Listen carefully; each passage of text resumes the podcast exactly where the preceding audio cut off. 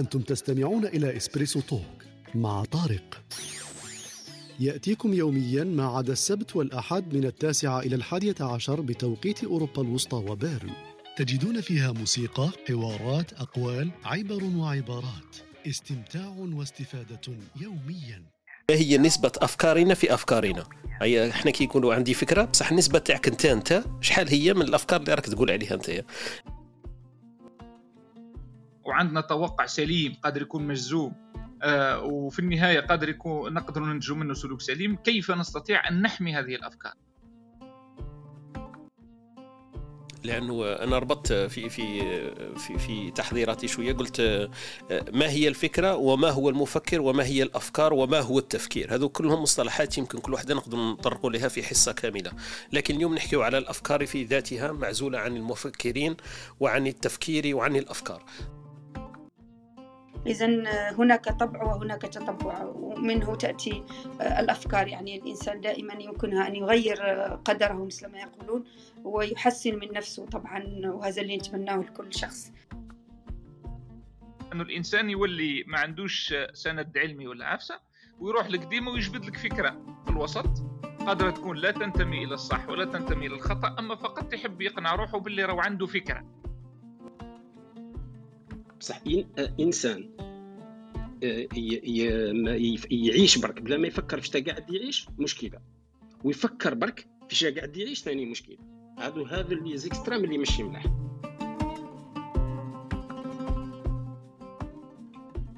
السلام عليكم ورحمة الله تعالى وبركاته. أهلا وسهلا بكم في هذه الصباحية. أهلا بك خويا خالد. البارح ما شفناكش حميد وهبة. سهلا بكم صباح الخير عليكم جميعا. صباح الخير صباح النشاط صباح الموسيقى الجميلة. آه الأفكار. صباح الخير عبد الحميد وخالد وكل المستمعين السلام عليكم. سلام صباح الخير. خالد. رانا grand complet اليوم. عودة. رانا جرون كومبلي اليوم. آه وي اليوم خالد راهو معانا. إن شاء الله تكونوا بصحة وعافية. وهيبة خويا طارق. خليت بلاصتك يا مس خالد. خصيت ربي يحفظك. والله ربي يحفظك. يسلمك. أمس كنت مشغول شوي وخويا طارق إن شاء الله تكون فوت وقت مليح. العطلة هذه. ربي يحفظك. لا الحمد لله. كانت عطلة كما نقولوا منعشة وكما نقولوا عمرت فيها شوية les batteries كما نقولوا شارجيت فيها les batteries هكذا. ملهمة. ربي. حميد إن شاء الله تكون بخير وعافية إن شاء الله. يا رب الله يفتح عليك والله غير لاباس. الحمد لله خويا. الحمد لله. كما قال لك حميد رانا اليوم الرباعي اكتمل ال quartet est complet كما يقولوا donc أهلا وسهلا بكم كامل رحبوا بخوتنا اللي راهم يستمعوا فينا. معنا خونا عمر عبد quelque chose عبد الرحيم يمكن. ومعنا خونا فكري معنا خوتنا أمال جميلة خديجة أهلا وسهلا بك. خوتنا أمينة وهاجر. دونك أهلا بكم جميعا في هذه الصباحية. هذه الصباحية نحكيو فيها إن شاء الله على محور المحور الدندنة نخصصه ندور حوله هو الأفكار. من هذيك اخترت المداخلة اللي درتها لكم قبيل تاع المقطوعات الموسيقية هذيك لأنه فيها فكرة جميلة جدا جدا وديكوفريت أنا ما عندهاش بزاف. donc حاول هذاك المبدع مش عارف يسموه وردي يمكن. وردي انه يمزج مجموعة من الأغاني هكذا في السبعينات والثمانينات حتى 2010 donc الكتاب اللي فكرة مبدعة والمقطوعة الثانية اللي فيها القهوة هذيك سرع لي برجفتي وقهوتي واسبريسوياتي donc طاحت قد قد. هايلة هذيك الأغنية عجبتك؟ آه voilà. خممت نديرها كاع générique وش بيك؟ عجبتني bien آه عجبتني هذيك هايلة صح؟ non non على خير إن شاء الله. نحكيو على على أفكار justement هذه من باب الأفكار إنه الناس عندها أفكار وكاين أفكار رائعة ورائدة وكاين أفكار شوية كما نقولوا تؤدي بصاحبها إلى التهلكه donc من هذا الباب نحكيو على الافكار الأفكار الرائدة والأفكار البناءه والأفكار اللي شوية مشوشة ومهلوسة. donc ساعات الأفكار هذيك تدخلنا في نفق لا خروج منه donc من هذا الباب خيرت ان نحكيو على هذا الموضوع موضوع الأفكار. مش عارف إلى خالد البارح ما كانش معنا نعيد الفكرة بعد العطلة. حاولنا نديروا formule جديدة وصفة جديدة إنه نبدأو خالد على 10 ونكملوا على 11 ونص. من باب إنه ناخروا شوية الوقت الناس يقدروا يلتحقوا بنا لأنه جاتني ملاحظات إنه شوية مبكر والوقت وكاع رغم أنه بعد ثلاث سمانات إن شاء الله يكون وقت الأوروبي مع الوقت الجزائري يعني في 27 يمكن أكتوبر في آخر أحد من هذا الشهر يتغير الوقت. دونك يبدأ اللقاء تاعنا إن شاء الله الصباحي مع الإسبريسو من العاشرة إلى الحادية عشر ونصف. هذيك الساعة ونص يكون عندنا مجال نحكيو فيها على موضوع محور ونديروا كل نصف ساعة نديروا كبسولة عندنا الكبسولة الثقافية والفكرية والعلمية. دونك كل نص ساعة نديروا هذوك المواقف الثابتة معنا. وفي ساعة ونص نكون إن شاء الله حكينا مع بعض وسجلنا هذاك اللقاء اللي نديره في البودكاست. حتى البودكاست ما يكونش طويل بزاف ساعة ونص مقبولة يعني لما نحكيو على موضوع من المواضيع. هذه برك للتذكير الجماعة اللي ما كانوش معنا ولا خالد. ما عارف خالد من بعد يعطينا رأيه لأنه من الصباح وأنا نستنى قلت بالك صح صح. لا لا حاولنا نغيروا نجدوا وفكرة جديدة. يمكن نقردوها يمكن نعدلوا فيها لكن مع الوقت يتضح لنا هل هي كما نقولوا مناسبة ولا غير مناسبة هذه الفكرة برك. بارك الله فيكم. voilà اليوم نحكيو كما قلت لكم على الأفكار إن شاء الله هو الموضوع الدندنة تاعنا. نحكيو ما هي الأفكار نحكيو من أين تأتينا الأفكار. أه نحكيو هي البارح حميد حكى لنا النسبة donc أنا استلهمت منه. ما هي نسبة أفكارنا في أفكارنا؟ أي إحنا كي يقولوا عندي فكرة بصح النسبة تاعك أنت أنت شحال هي من الأفكار اللي راك تقول عليها أنت؟ لأنه أغلب الأفكار هي مستلهمة. وكيفاش جينا من الأفكار من يؤثر في في في في أفكارنا هل أنت حقا لديك أفكار ولا أنت برك مقلد لأفكار الآخرين؟ دونك من هذا الباب شوية نتفلسفوا كما تقول أختنا وهيبه يجينا حميد يخلط لنا الحاله donc ما هي نسبة أفكارك في أفكارك؟ وما هي الأفكار البناءة؟ كاين هذه مقولة مشهورة لمالك بن نبي. كاين الأفكار البناءة والافكار الهدامة. donc إحنا نحكيو شوية على هذا الباب. نحكيو هل يمكن أن توجه وتتحكم في أفكارك؟ الأفكار اللي عندنا إحنا est-ce que نقدروا نتحكموا فيها ونتوجهوا فيها كما كما صح في الواقع هي. إحنا تبنى باللي إحنا هما ال كيف يسموه المخترعين ولا المبدعين ولا المنشئين لأفكارنا. بصح هل هذا صح؟ صحيح. نحكيو من بعد فيها على صفة الأفكار. كاين كما قلنا أفكار حكيمة نقدروا نقولوا عليها نقولوا أفكار راقية نقولوا أفكار ذكية أفكار بناءة. الأمور هذه نحكيو شوية على الصفات. آه، كيفاش نحرصوا باش تكون أفكارنا دائما هي الأحسن؟ والأجمل والأحدث والأذكى والأروع والأدق وكلش. أسكو نقدروا نديروا هذا العمل ولا ما نقدروش. إذا كان بهذه البساطة لما لا؟ وكيفاش نفصلوا الأفكار عن الأشخاص؟ لأنه المشكل تاعنا إحنا دائما لما صاحب فكرة يجي آه، نلهو بصاحب الفكرة ونتغضوا شوية على الفكرة ولا نعطوها second position كما نقولوا نعطوها مكانة ثانية ونفضلوا إنه نتعامل مع الشخص ليس مع الفكرة. وهذه حتى في مواقف يمكن اجتماعية ولا سياسية تؤدي بنا إلى التهلكة لأنه المشكل أنه ليس في الشخص لكن في الفكرة. علينا أن نتبع الأفكار. إذا كانت هذه المقولة صحيحة فعلينا أن نتبع الأفكار وليس الأشخاص. voilà فصل بين الفكرة والشخص. وفي الأخير يمكن نقول هل هناك أفكار قابلة للتطور والتطوير والتغير والتغيير عبر الزمن وعبر المكان؟ هذه خاصة لك خالد الزمكان. donc est-ce que est-ce que نقدروا نطورها نغيرها؟ نحدثها ولا نلغوها آه، مع تقدم المكان والزمن. donc هذه شوية المقدمة اللي حبينا نحكيو فيها اليوم المحور تاع الدندنة تاعنا نحكيو فيه إن شاء الله على الأفكار و... و... ويكون إن شاء الله عندنا الكبسولة الثقافية مع أختنا وهيبة والكبسولة العلمية وإذا التحق الأستاذ محمد بن جدو يعطينا الكبسولة الفكرية والأدبية. دونك هذه المداخلة المقدمة شوية اللي نحكيو فيها. ما عارف اذا تحبوا آه، ندخلوا. بعد نروح نسقسوا خالتي آه، أهلا وسهلا بكم. أعطونا فكرة على الأفكار. وش يبان لكم قبل ما كما نقولوا نؤثر عليكم ولا نشوش أفكاركم بخالتي parce que خالتي des fois تروح لنا في واحد المواضيع دقيقة ومتدققة. نبداو مع أختنا وهيبة. وهيبة صباح الخير وعاودي لنا الأفكار وماذا تعني لك والمصطلح هذا ماذا يجول في خاطرك لما تسمعي فكرة الأفكار ولا كلمة الأفكار؟ الموضوع اليوم آه، كبير. موضوع الأفكار موضوع كبير كما قلت كاين أفكار تهدم وأفكار تبني.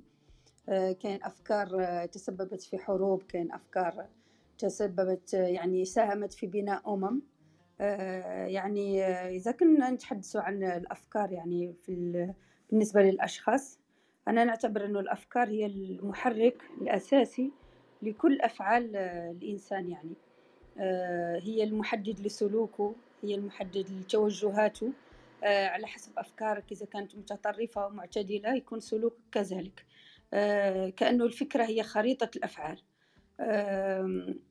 بالنسبة للأفكار وتجديدها وتحسينها أنا نشوف أنه آه، أنه مناقشة الأفكار تبادل الأفكار آه، مثلا القراءة البحث ممكن أن يطور من فكر الإنسان. ويجعله إنسان بناء إنسان متطور دائما يعني بدل نتكلموا على التطور الذاتي يعني بطريقة التنمية البشرية اللي بعض الأحيان تكون مجرد نظريات آه، صعيب على الإنسان يطبقها ولكن الإنسان في بعض الأحيان تفتح, تفتح له نافذة كأنها نافذة من نور من فكرة أو من شخص أو من موقف تغير حياته تماما سواء إلى الأفضل أو إلى الأحسن. آه، كما شفنا مع المتطرفين يعني في, في هذه الفترة أو نشوف الناس اللي انتقلت نقلة نوعية يعني كبيرة آه، من إنسان عادي إلى إنسان أصبح عنده فكر وأصبح عنده يعني أصبح إنسان ناجح. هو كله بسبب أفكاره أو آه، فرصة فرصة جاته لكي يغير نفسه يغير آه، فكره يعني بطريقة يعني آه، فعالة. وهو كان عنده استعداد نفسي وفكري لتقبل ذلك ذلك التغير وأصبح إنسان يعني أحسن إنسان إنسان أفضل. بالنسبة للأشخاص وأفكارهم نحن يعني في نعيش في غابة نعيش في مكان منعزل نعيش مع أفراد. كل كل كل إنسان يعني عنده فكر وعنده توجه وعنده شخصية مختلفة عن الآخر. أنا بالنسبة لي عندي يعني مقولة أقولها دائما أنا أخذ من الناس أفضل ما فيهم لا يهمني إن كان مل مثلا لا أقول لكن سيء الخلق أو عنده اتجاهات يعني مختلفة عني أو أفكار مختلفة عني ولكني أخذ من فكره أحسن ما فيه وهي بالنسبة لنا ما نجده عند الفلاسفة والمفكرين مثلا إذا جئت تأخذ يعني الإنسان. عن شخصه لا يمكن أن تقرأ فكر الفلاسفة لأن أغلبهم كانوا ملحدين كانوا مثلا لديهم توجهات مختلفة عنا وعن فكرنا وعن عقائدنا خصوصا. ولكن نأخذ أحسن ما فيهم أحسن ما فكر ما جاء في فلسفتهم في فكرهم لكي نضعها كركيزة لتطوير نظريات تناسبنا أو أفكار تتناسب مع آه، توجهاتنا. آه، وهذا فقط ومن بعد ممكن الإضافة على حسب الإلهام اللي جينا مع الآخرين. شكرا. بارك الله فيك أختي وهبة وشكرا لك على هذه المقدمة الرائعة اللي تحفتينا بها.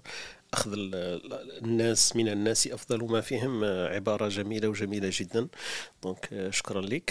نفوتوا لخونا خالد ولا عبد الحميد موضوع الأفكار ماذا يلهمكم هذا الموضوع؟ آه آه بسم الله. السلام عليكم مرة أخرى. إن شاء الله تكونوا بخير كامل. آه واللي يسمعوا فينا. راح نبدأ بمقولة آه تقول أن العقول العظيمة تتحدث في الأفكار والعقول العادية تتحدث في الأحداث والعقول الصغيرة تتحدث في الأشخاص. فالفكر آه، اختلفوا الفلاسفة في تعريف الفكر فكر كمصطلح لكننا نحاول نلخصه في جملة هو تنشيط العقل ولا إعماله في شيء ما للوصول إلى نتيجة أو رأي جديد فيها. وهذا من الناحية الذاتية. كيفية التفكير آه، مع الآخر ومع الذات. التفكير مع الذات يسمح للإنسان أنه يتخذ قرارات سليمة. هذا التفكير مع الذات. وهو هنا آه، قدر تكون مسألة معقدة قليلا قدر يفصل فيها أخوي حميد من بعد لأنها تأخذ قدام من منحى من بينها هل التفكير هذا آه، يعكس الصورة نتاع المجتمع؟ وهل أنا يسمح لي المجتمع أو هذا كمثال بسيط أن نخير فكرة ونسقطها للمجتمع هل المجتمع نتاعي يسمح لي أن نفكر في المجال هذا؟ ومن بعد آه، نفوت للمرحلة الثانية وهي البحث عن حل بناء على معلومات معينة. آه، من هنا يأتي اتخاذ القرار اللي يقوم به المخ من بعد. أما أنا حبيت نركز من جانب آخر حبيت نركز من جانب آه، التفكير في قضية التعامل مع الآخر أنك تعرف فكر الآخر تقدر تتعامل معه وهنا من بعد نقدر نطرق لطرق التفكير عند كل إنسان. فهناك من يعتمد مثلا على الأمور العلمية المنطقية هناك من لديه مثلا التفكير بالمشاعر آه، هناك من يتفكر بطريقة متشائمة هناك من يفكر بطريقة متحمسة آه، هناك من آه، يفكر بطريقة وسطية. وسطية هنا كاين زوز نواحي كاين نواحي سلبية ونواحي إيجابية. وهناك من يفكر بطريقة سلطوية.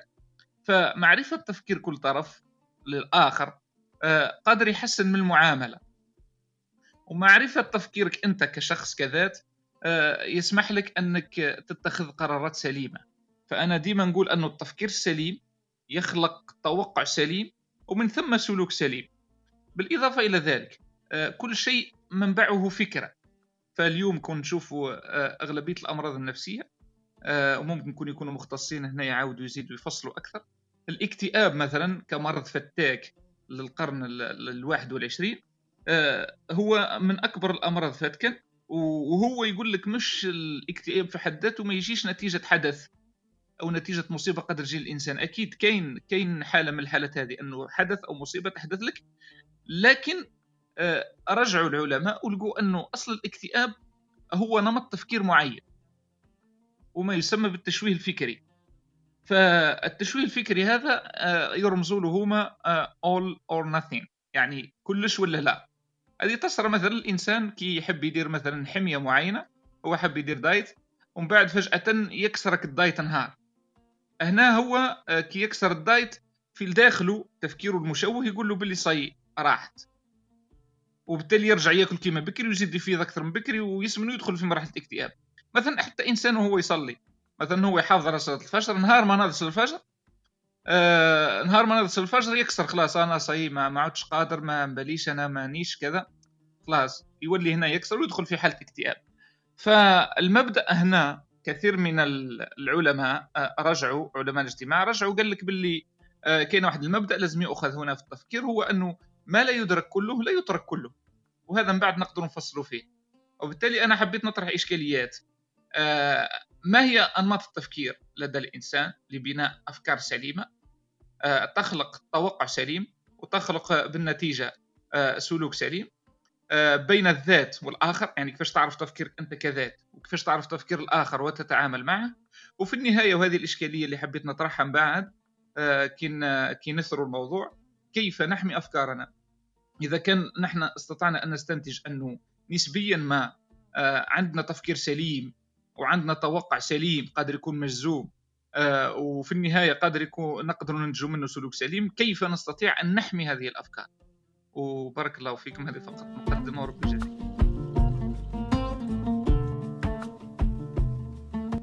بارك الله فيك خويا خالد. فكرة وأفكار نيرة ورائعة يعطيك الصحة وشكرا لك. العقول النيرة تتحدث في الأفكار. هذا النقطة التي شدت انتباهي يعطيك الصحة. ومعرفة فكر الآخر كذلك تساهم في معرفة التعامل معه. والعاطفة والحماسة والعقلانية والمنهجية كلها هذه أصناف ولا أنماط تاع أشخاص. لكن في الحقيقة هي أنماط أفكارهم.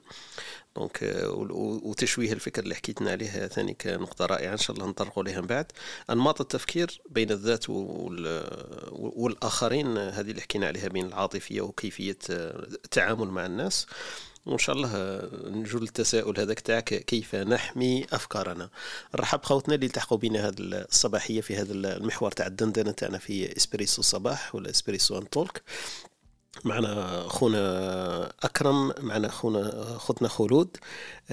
ماري فكري صلاح أهلا وسهلا بك صلاح. اختنا نسيبه اختنا أمينة أهلا وسهلا بكم. إحسان جميلة خديجة وهاجر. خديجة قالت لنا في هذا الصباح متعة الحياة في الاستماع إلى إسبريسو الصباح ومن العمل. شكرا لك أختي خديجة يعطيك الصحة وبارك الله فيك. donc نواصل الدندنه تاعنا إن شاء الله حول هذا المحور اللي كما قلت اليوم ندندن حوله. وهو محور محور الأفكار ولا موضوع الأفكار. ما مدى كما نقولوا ما مدى اكتسابنا لأفكارنا من أفكارنا. donc هل هي صح أفكارنا لوحدها ولا هي مقتبسة واقتباسات؟ وهل هي أفكاري هي حقا أفكاري. donc هذه اللي راح ندندن حولها. وبين من من ما قاله المفكرين كاين ديكارت هذا كيقول لك أنا أفكر فأنا موجود. هذه عبارة شهيرة ومشهورة له. donc إذا كان الإنسان يفكر فهذا دلالة على وجوده لأن الإنسان الذي يفكر لا وجود له. donc كنت حاب نفوت لخونا حميد يعطينا المداخلة ولا المقدمة تاعو لكن يمكن حميد عنده طارئ طارئ دعاه للخروج. donc نبداو مع خالتنا ويكيبيديا. كما متعودين نطرحوا الموضوع هذا ولا السؤال هذا على خالتنا ويكيبيديا ونواصل الدندنة تاعنا في هذا الصباحية إن شاء الله حول محور الأفكار. ويكيبيديا واش تقول لنا تقول لنا باللي فكرة ولا الفكر؟ هو جمع أفكار وهي كل ما يتردد على الخاطر من آراء بالتأمل والتدبر وما يخطر في العقل البشري من أشياء أو حلول أو اقتراحات مستحدثة أو تحليلات للوقائع والأحداث. فالفكر هي نتائج التفكير. أو الفكرة. فالفكرة هي نتائج التفكير والتفكير هو أحد أهم ميزات النوع البشري فقدرة الإنسان على توليد الأفكار تترافق مع قدرته على الاستنتاج والتعبير عن النفس. والأفكار هي ما يولد المصطلحات التي تشكل أساس أي نوع من أنواع المعرفة سواء كانت نوعا من أنواع العلوم أو الفلسفة. دونك هذه في في ويكيبيديا خالتنا واش تقولنا عن عن الأفكار وربطتها لنا بالمصطلحات المخروجات تاع الأفكار هي المصطلحات. عندما ننطق بمصطلحات فهي ناتج عن الأفكار وقسمتها هذه الأفكار إلى علوم أو فلسفة. في ويكيبيديا تقولنا ثاني إنه فيه قوة الأفكار. تقولنا الإنسان والأفكار مثلا هذه من ويكيبيديا الإنسان ما هو إلا مجموعة من الأفكار النفسية التي من الممكن أن يستفيد منها أو لا. وتتوقف خبرات الأفراد على على محصلة الاستفادة من تلك الخبرات التي يتم الاستفادة منها في محيط حياة المرء والإنسان العاقل. فهو ذاك الإنسان الذي يستفيد من كل الأفكار التي يتعرض لها في حياته واحيانا يتعرض الإنسان لخبرات مؤلمة في حياته. أما الإنسان القوي فهو ذاك الإنسان الذي يتحكم في مدى تأثير الفكرة في حياته. donc هذه من من ويكيبيديا واش تقولنا عن الأفكار والفكرة. كاينة واحد المقطوعة واحدة أخرى هذه بنت عم خالتي. donc ثاني عن التفكير. هذه مش الفكرة لكن التفكير. لأنه أنا ربطت في في في في تحضيراتي شوية قلت ما هي الفكرة وما هو المفكر وما هي الأفكار وما هو التفكير؟ هذو كلهم مصطلحات يمكن كل واحدة نقدر نطرقوا لها في حصة كاملة. لكن اليوم نحكي على الأفكار في ذاتها معزولة عن المفكرين وعن التفكير وعن الأفكار. دونك اليوم نحكي على الأفكار فقط. التفكير هو مجمل الأشكال والعمليات الذهنية التي يؤديها عقل الإنسان والتي تمكنه من نمذجة العالم الذي يعيش فيه. نمذجة معناها وضع نموذج وبالتالي تمكنه من التعامل معه بفعالية أكبر لتحقيق أهدافه وخططه ورغباته وغايته. وهو إعمال العقل في مشكلة للتوصل إلى حلها. وبتعبير آخر التفكير هو إجراء عملية عقلية في المعلومات الحاضرة لأجل الوصول إلى المطلوب. وبتعبير آخر أدق هو حركة العقل بين المعلوم والمجهول ويمكن القول بأنه التصور الإجمالي والتفصيلي لواقع ما من واقع ما من حيث كونه وعوامل تكوينه ومآلاته وطرق تحسينه وعلاج آفاته. donc هذه في في محور التفكير ما هو التفكير وما هي الأفكار وكاين الفكر الليبرالي والماركسي والديني والإلحادي والرأسمالي والوطني كل هذه مواصفات ولا أوصاف يمكن إطلاقها على الفكر. وكما قلت هذا الفكر لكن اليوم نتحدث عن الأفكار وليس على الفكر أو المفكرين. هذه شوية كانت مقدمة لخالتنا ويكيبيديا كالمعتاد نروح نسقسوها ساعات فيما تقول عن عن محور الدندنة تاعنا. دونك نواصل إن شاء الله إذا كان واحد من خوتنا من بعد يتدخل معنا في إذا كان عنده تجربة ولا تفسير إلى هذا المصطلح يقدر يدخل معنا. نستنى خونا حميد يمكن يعاود يرجع معنا عنده يمكن طارئ اضطره للخروج. نعاود نرجع لأختي وهبه نكملوا معها الدندنة تاعنا. أختي وهبه من أين تنشأ الأفكار تاعنا حنايا؟ كي نقول كل واحد عنده فكر مثلا فكر ملتزم ولا عنده فكر جيد ولا فكر متقدم متطور حداثي الأمور هذه. من وين يجي هذاك الفكر هذاك إذا كان هو مثلا عايش في في مجتمع كما نقول متأخر ولا شوية متدهور؟ كيفاش حتى الإنسان هذاك يمكن له أن أن أن ينفرد بنوع من من التفكير؟ منين يجينا الفكر هذاك إذا صح التعبير؟ أختي وهبة نكملوا معك.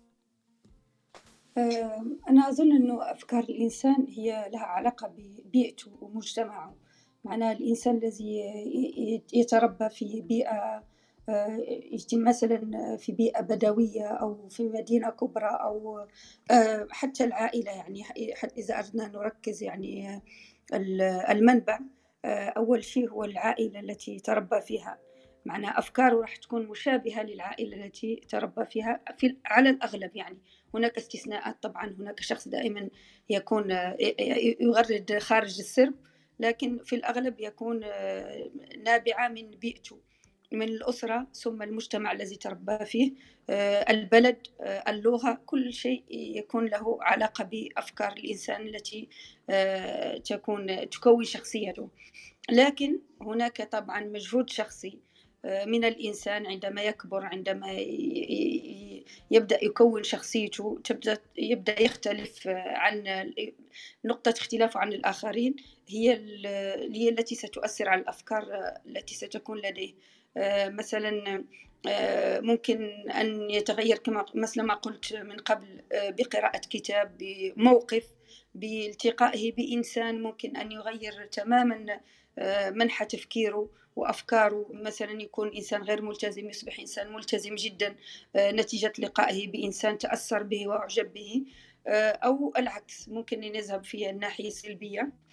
كذلك ممكن أن يكون مثلا في الدراسة يكون إنسان متهاون فاشل. ولكن لحظة أو التقائه بشخص أو موقف أو ممكن كتاب قرأه أو مجموعة من الأشخاص أثروا عليه وغيروا حياته. يعني تقريبا سواء للإيجابي أو للسلبي. إذا هناك طبع وهناك تطبع ومنه تأتي الأفكار. يعني الإنسان دائما يمكنها أن يغير قدره مثل ما يقولون ويحسن من نفسه طبعا وهذا اللي نتمناه لكل شخص إن شاء الله. شكرا.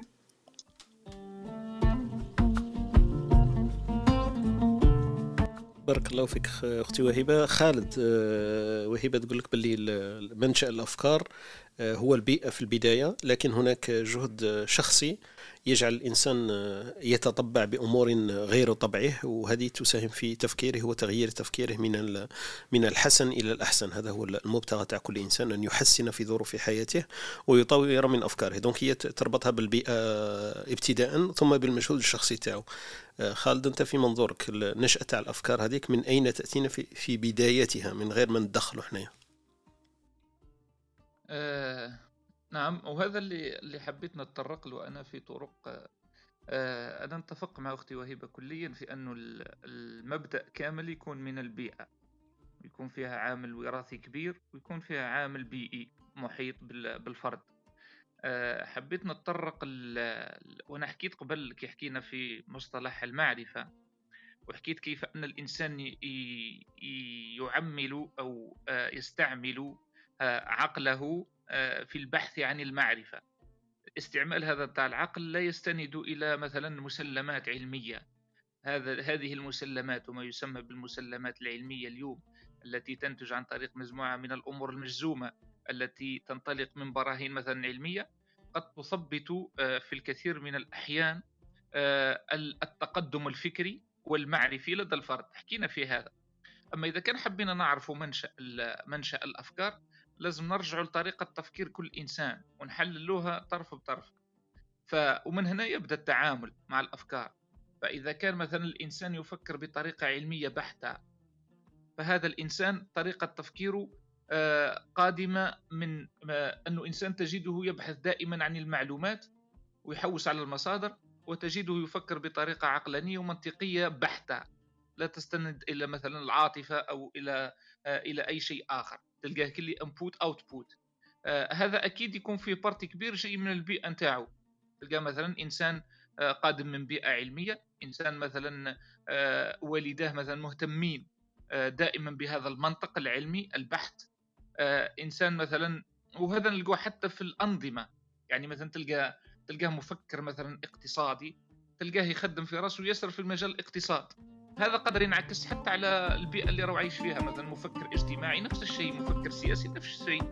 تجد مثلا الإبن مهتم مثلا بالفكر السياسي لأنه والده مثلا رجل سياسة.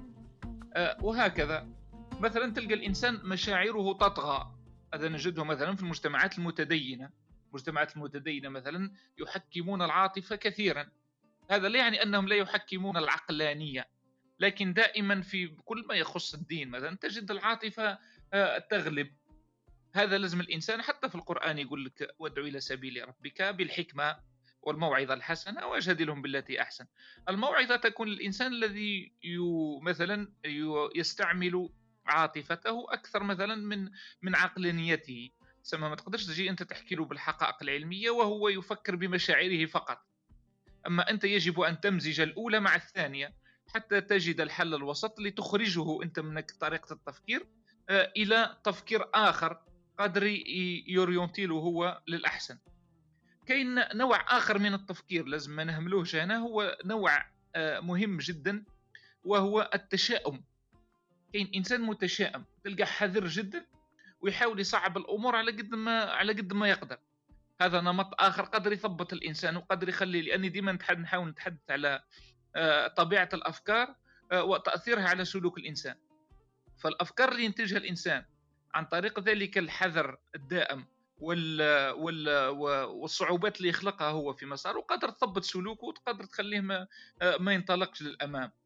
كما كنت نحكي لك كبير على أساليب المعرفة من بين الناس تلقاه يثبط اموره في حقائق علمية معينة ويقول لك بلي الحقائق العلمية هذه مسلمات ولا يمكن كذا وكذا. هذه العلماء في النهاية اكتشفوا أنه طبيعة المسلمات العلمية قادرة تثبت الأفكار وطريقة تفكير الإنسان وقادرة تثبت حتى التقدم العلمي. وبالتالي كلمة مسلمات علمية أصلا فيها ما يقال. كاين طبيعة أخرى تاع ناس تسمى آه، ما يسمى بطريقة التفكير الوسطية. حبيت نركز على الطريقة الوسطية السلبية ما هيش الإيجابية. هذا ما يسموهم العلميين يسموهم third option ديما عندهم محل ثالث. كي تبدا نحكي أنا وطارق مثلا على الأفكار يجي هو في النص ويقول لك ويجبد لك فكرة أخرى بعيدة تماما عن الأفكار. هذا طريقة تفكير أيضا. هذه آه، قادرة تكون إيجابية في مجالات معينة وقادرة تكون سلبية في هدم طب الكثير من الأفكار وهدم الكثير من النقاشات وقادر تلحق بالإنسان المرحلة ديما نسميها أنا مرحلة اللا علم أنه الإنسان يولي ما عندوش سند علمي ولا عفسة ويروح لك ديما ويجبد لك فكرة في الوسط. قادرة تكون لا تنتمي إلى الصح ولا تنتمي إلى الخطأ أما فقط تحب يقنع روحه باللي رو عنده فكرة. وهذا وهذا خطر جدا. آه، أما أرجع فأقول حبيت نتطرق برك لطرق التفكير أرجع فأقول آه، أنه طبيعة الفكرة آه، أول منشأها هي ال هي ال هي البيئة والمحيط اللي خالق فيه الإنسان. وشكرا. يعطيك صحة خالد. مليح إنه ربطنا طرق التفكير و... ورجعتنا إلى نوع نوع التفكير لأنه أنت ربطت الأشخاص بأنواع تفكيرهم. ومراحل هذيك اللي يمروا بها وكيف يتناقش الناس اللي عندهم أفكار مختلفة ولا طرق آه، مختلفة ومتغيرة في التفكير تاعهم.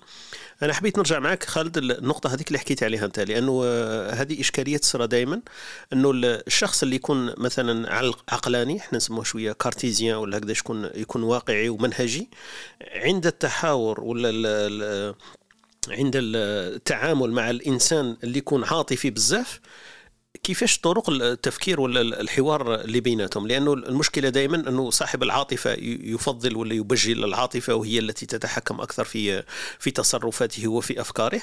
والإنسان اللي يكون عقلاني ولا منهجي أكثر أكيد أنه العقلانية كما قلت لنا أنت هي التي تؤثر في تفكيره. الإشكال اللي يحدث أنه عند التصادم آه، أكيد كل واحد يتشبث برأيه. المتحمس ما يشوفهاش باللي حماسه. لو يشوفها حماسه أكيد يكون عنده رأي آخر لكن يشوفها هي الواقع وهي الصحيح الصح. والعقلاني نفس الشيء يقول لك هذا عاطفي وأنا لا أتعامل مع الناس العاطفيين. إحنا ماناش نحكوا على التهور ولا كيف يسموها؟ التزمت في, في الأفكار لكن هكذا في, في طريقة التعامل. مثلا عندك شخص آه، هكذا مليح تتعامل معاه وتعرفه منذ فترة وكلش لكن أنت تحس باللي هذاك الإنسان عاطفي بزاف يتعامل بالعاطفة وعنده الحماس الذي يغلب على أفكاره ويقودها إلى إلى ما هي عليه. والإنسان الثاني يكون عقلاني. من غير ما نرجعوا نطيحوا في الفخ اللي حكيت عليه أنت إنه هذاك العقلاني يكون مثبط التضبيط آه، هو هو الطريق القصوى في العقل العقلانية. إحنا نحكيو على العقلانية المنهجية التي هي صح عندها أسس. ماناش نحكيو على المتشائم دائما. يا ريت ترجع لنا للنقطة هذه خالد وكيفية التعامل مع الأشخاص. هل هي إلزامية؟ هل لكل أن كما نقولوا أن يتشبث برأيه الحماسي والعاطفي يبقى على حماسه وعنده إيجابيات؟ والعقلاني كذلك عنده إيجابيات. لكن العقلاني كما قلت لك المنهجي ليس العقلاني الكارتيزيان هذاك اللي نحكيو عليه عنده الصفر أو الواحد. آه بارك الله فيك. وهذا اللي حبيت نركز عليه أنا لأنه الأصل في كل شيء هو آه هو المعاملات في الوصول إلى آه سلوك سليم في النهاية. والسلوك السليم هذا آه ما يكتفيش أنه يكون الشخص فقط وإنما يكون كجماعة كمجتمع كامل يكون سلوك سليم. نرجع لتعريف الفكر. الفكر هو كما قلت أنا هو استعمال العقل. العقل هنا لازم أي إنسان يناقش الفكرة لازم يعرف أنه العقل فيه جانب كبير من العقلانية. وفي جانب كبير من العاطفة. وبالتالي وأنت تتحاور مع أي إنسان ولا تناقش أي فكرة معينة لازم تراعي فيها المتلقي. المتلقي هذا قد يكون عاطفي بطريقة ما وقد يكون عقلاني آه، إلى أبعد الحدود. وبالتالي هنا آه، أنت الهدف نتاعك في النهاية هو إيصال آه، فكرة سليمة. نرجع نقول أنه الفكرة وقت تسمى فكرة سليمة. آه، عندما تستند إلى مثلا آه، براهين مثلا عقلانية وتستند إلى الواقع دون تزييف آه، وأيضا فيها فائدة للمجتمع للفرد والمجتمع. وهنا تستخدم العاطفة. شوف إيش قلت أنا. أدلة وبراهين عقلانية ومن بعد تستند إلى الفائدة لأنه هذا هو الإنسان العاطفي. الإنسان العاطفي دائما يبحث أين الخير أين مثلا الفائدة من خلال هذه الأفكار. وبالتالي أنت إذا كنت تبعت المنهجية هذه في انه الفكرة السليمة هي الفكرة التي تستند إلى الواقع وإلى الحقائق العلمية والبراهين ثم فيها فائدة للفرد والمجتمع فأنت هنا قست كل الأطياف وبالتالي هنا راح تكون الفكرة آه، تقدر تكون لزجة وتقدر تمزج فيها العقلانية والإنسان العلمي اللي دائما يعتمد على المعلومة والمصدر والإنسان العاطفي آه، اللي ديما يعتمد على آه، وبشوية من الإنسان الوسطي هذاك اللي نحكي لك عليه أنا السلبي اللي يحوز ديما على الثيرد أوبشن. كلكو سوا هذا الأوبسيون المهم هو يعوم وحده ويعوم في العلم وما إلى ذلك. إن شاء الله تكون الفكرة لحقت خويا طارق. بارك الله فيك يعطيك الصحة. وصلت الفكرة.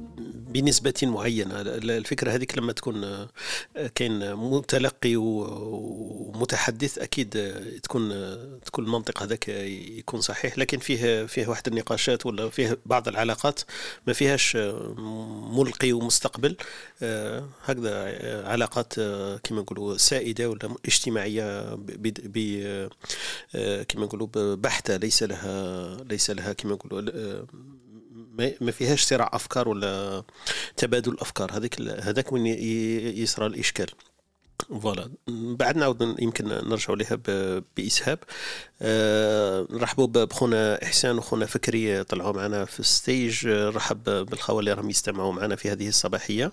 معنا خوتنا وسام خونا حسين خونا صدراتي خوتنا ماري ريما خالد أمينة خونا عقبة أهلا وسهلا بك. معنا خوتنا جميلة محمد ريم صلاح نسيبه أمينة خديجة وهاجر. donc أهلا وسهلا بكم كامل.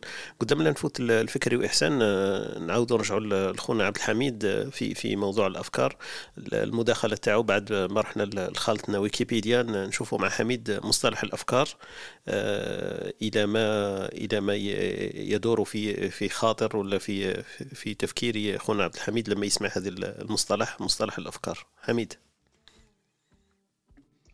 السلام عليكم صحتكم الأفكار إذا حطيناها في الفكرة آه، فكرة فلسفيا فيها مشكلة كبيرة خاطش الا تقسمت المذاهب على أنه الفكرة جاية من عندنا الا كنا matérialistes ولا جاية من الفوق ماهيش من عندنا. معناتها transcendante إلا تلقيناها.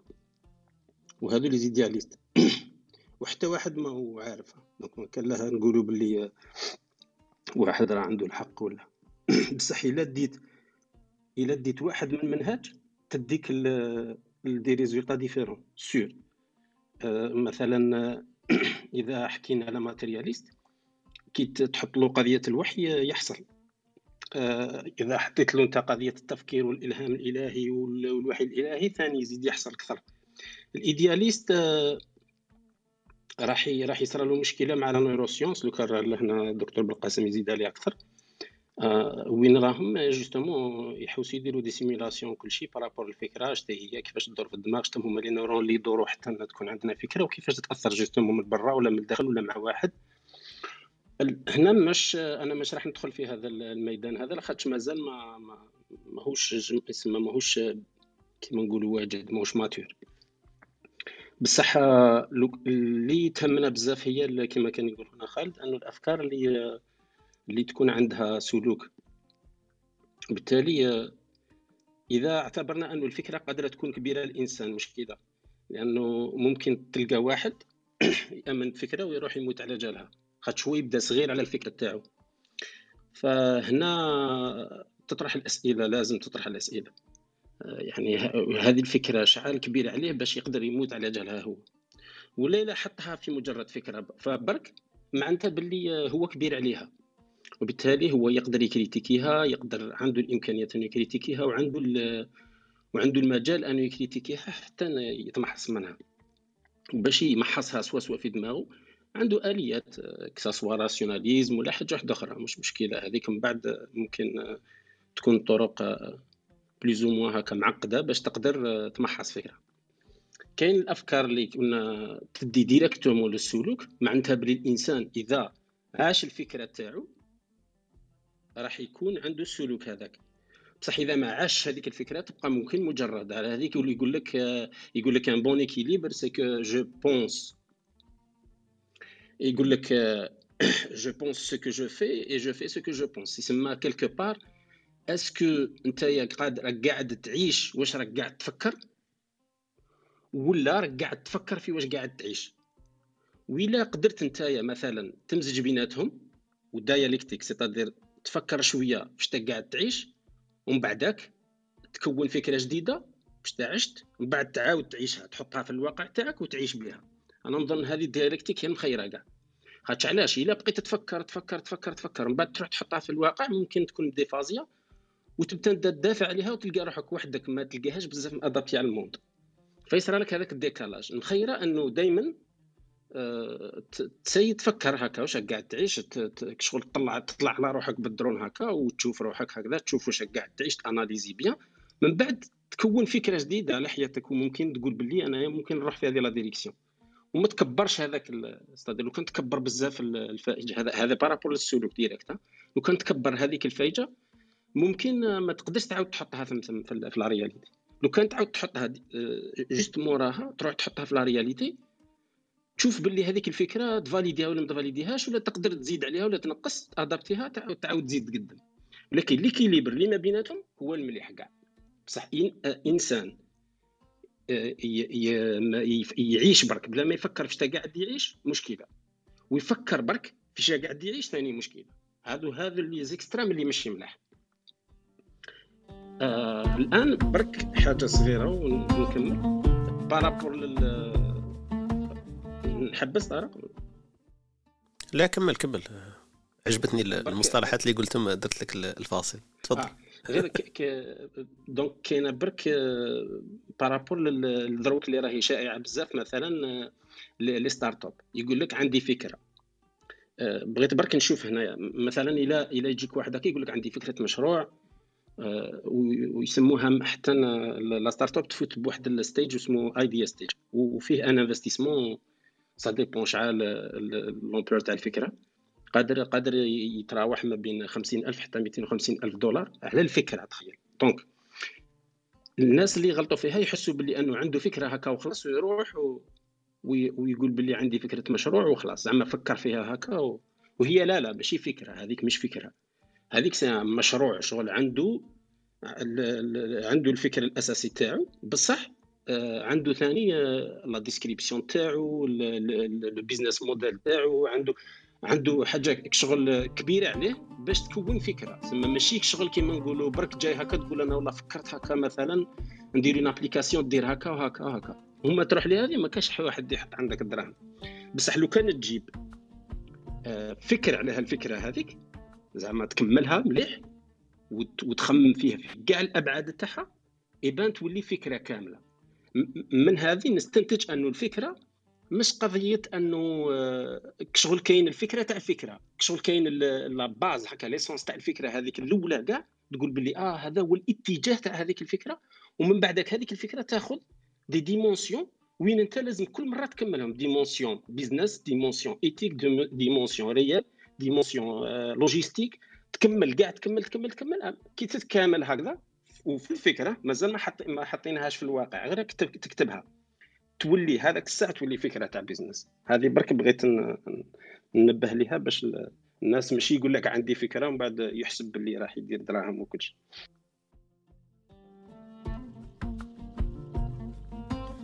يعطيك الصحة حميد. شكرا. فكرة كبيرة على الشخص. هذه عجبتني هاي هذه تكون إنسان عنده أفكار كبيرة عليه. قال لك هذيك شوية واعرة. لما يكون الإنسان هو اللي كبير على الأفكار تاعو هذه ثاني آه، كما نقولوا ملحوظة وكاينة في, الواقع. نعيش ما نفكر ونفكر ما نعيش. آه قلت لك حميدي يروح لنا للسمك الموضوع.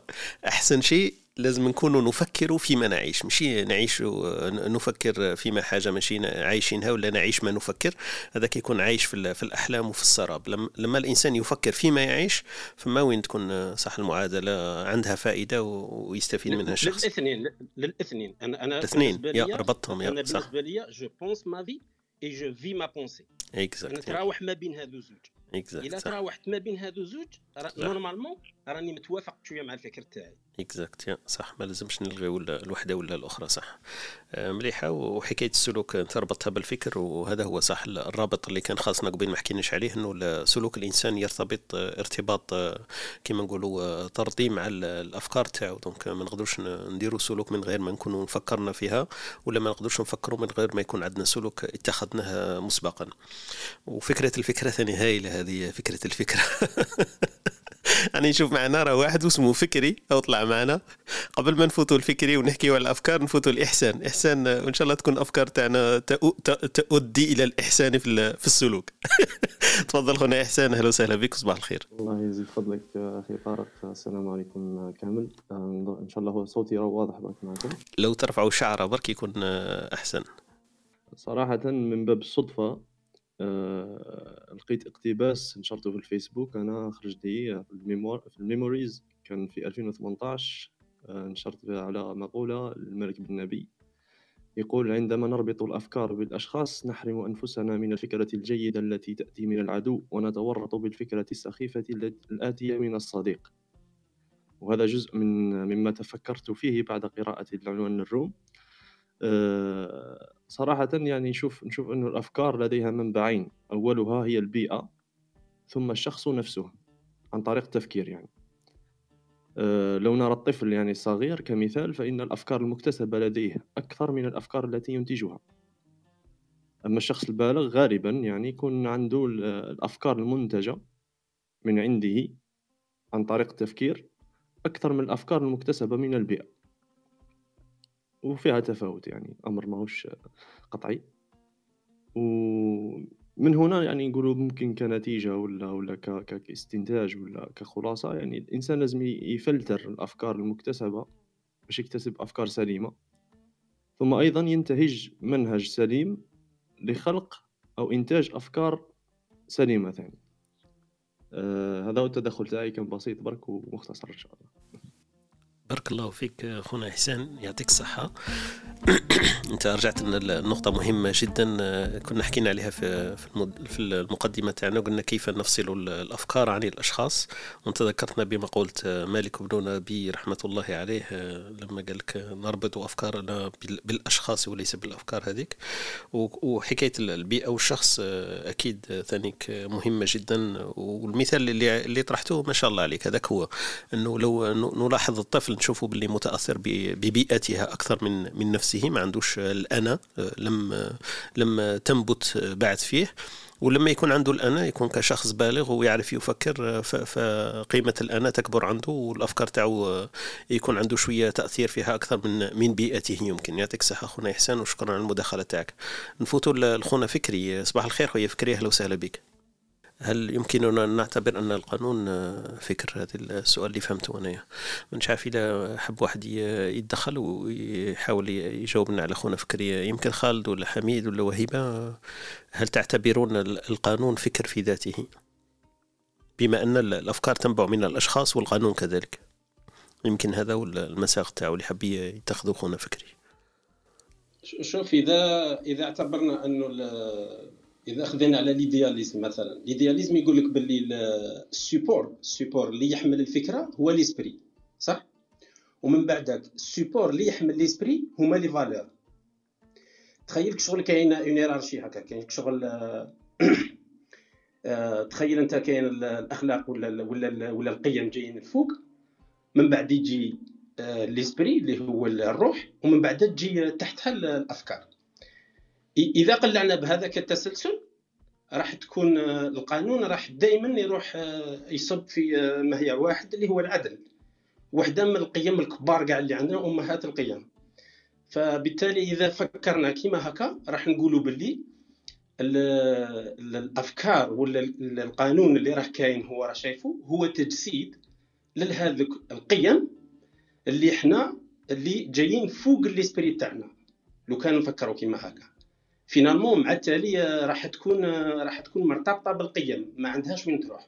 بصح إذا كنا matérialiste برك راح يعطي لك تفكير واحد آخر. راح يقول لك لا إحنا فكرنا هكا شفنا باللي بال pragmatique لازم نكونوا في un collectif عايشين فيها. يتسمى ما نقدروش ما نقدروش نعيشوا بلا ما كل واحد يحترم الآخر. ضمن إطار قيم ماشي قيم إطار. وهذاك الإطار يحدوه ناس كيما أنا وإنت وكل شيء وين كل واحد يطرح الفكرة تاعو ينتقدها حتى تولي بالواقع وبالفكر حتى تولي صالحة. لهذاك المكان الزمن هل ما توليش صالحة؟ نعاودو نغيروها. سا ديبون منين تجي أنت؟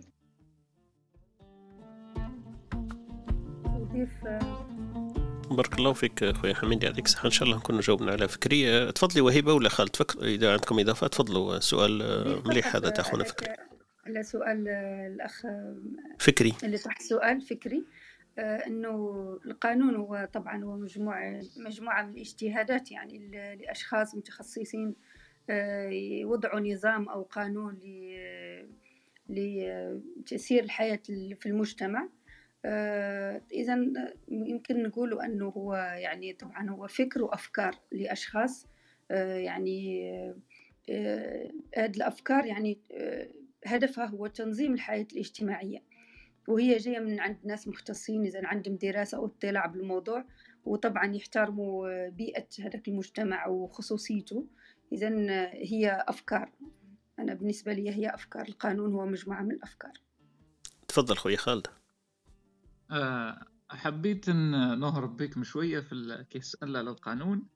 آه، أنا نشوف في كاين زوج قوانين. قوانين تصنف في الأفكار كما هضروا عليها وكاين قوانين تصنف في المعتقدات. وهما في زوز يحددوا يحددوا توقعات الإنسان. هو أي إنسان عنده فكرة يتوقع من خلالها شيء ما. ذلك التوقع في النهاية هو اللي يحدد سلوكه. فإذا كان القانون مثلا نكون نروح للمطلق القانون الإلهي. القانون الإلهي الفكرة أنه الإنسان إذا اعتقد مش فكر اعتقد فرق بين التفكير والاعتقاد. اعتقاد في المطلق تفكير في النسبي. إذا كان اعتقد الإنسان أن الله عز وجل مثلا معه في كل شيء فهو هنا يتوقع أنه أنه آه، الله عز وجل ومعية الله عز وجل راح ترافقه في كل مكان. ففي النهاية راح ينتج عنده عنه سلوك معين. سلوك من باب التوكل سلوك من كذا سلوك من من كذا. هذا في المطلق. آه، في النسبة نفس الشيء بالنسبة للقانون. بالقانون آه، عندنا آه، أفكار معينة يطرحها مثلا مختصون. المختصون هذا عندهم توقعات معينة من خلال هذه الأفكار. التوقعات هذه راح تنتج عنها سلوكات. ومن هنا نقدر نستنتج أنه أن القانون يستطيع أن يكون فكرة. الفكرة هذه تنتج عنها في النهاية سلوك لدى الفرد ولدى المجتمع. الله أعلم. يعطيك الصحة أخويا خالد. مليح الربط هذا اللي درته في الأخير أنه القانون هو آه، ناتج عن أفكار عن أشخاص آه، كما نقولوا متخصصين وعندهم توقعات. فالتوقعات هذيك تبعا لدراستها يضع القوانين لأنه عندهم توقعات للسلوك تاع الإنسان في هذيك البيئة وفي هذاك المجتمع فهم يحاولوا يتوقعوا سلوكه فيضعوا له القوانين. إذا كانت أمور مشينة ولا مسيئة للمجتمع هذاك فيحاولوا كيفاش يربطوها وبذلك يمكن أن نقول الأفكار هي منبع للقوانين. شكرا لك خويا خالد وهبه وحميد. إن شاء الله نكونوا جاوبنا على خونا فكري. نرحب بخوتنا اللي التحقوا بنا معنا حسين ونينا وحمدي معنا سفيان وريم وبن عبد الله معنا خالد وعقبة وجميلة معنا نسيبة وخديجة وإحسان التحق بنا في, في الستيج.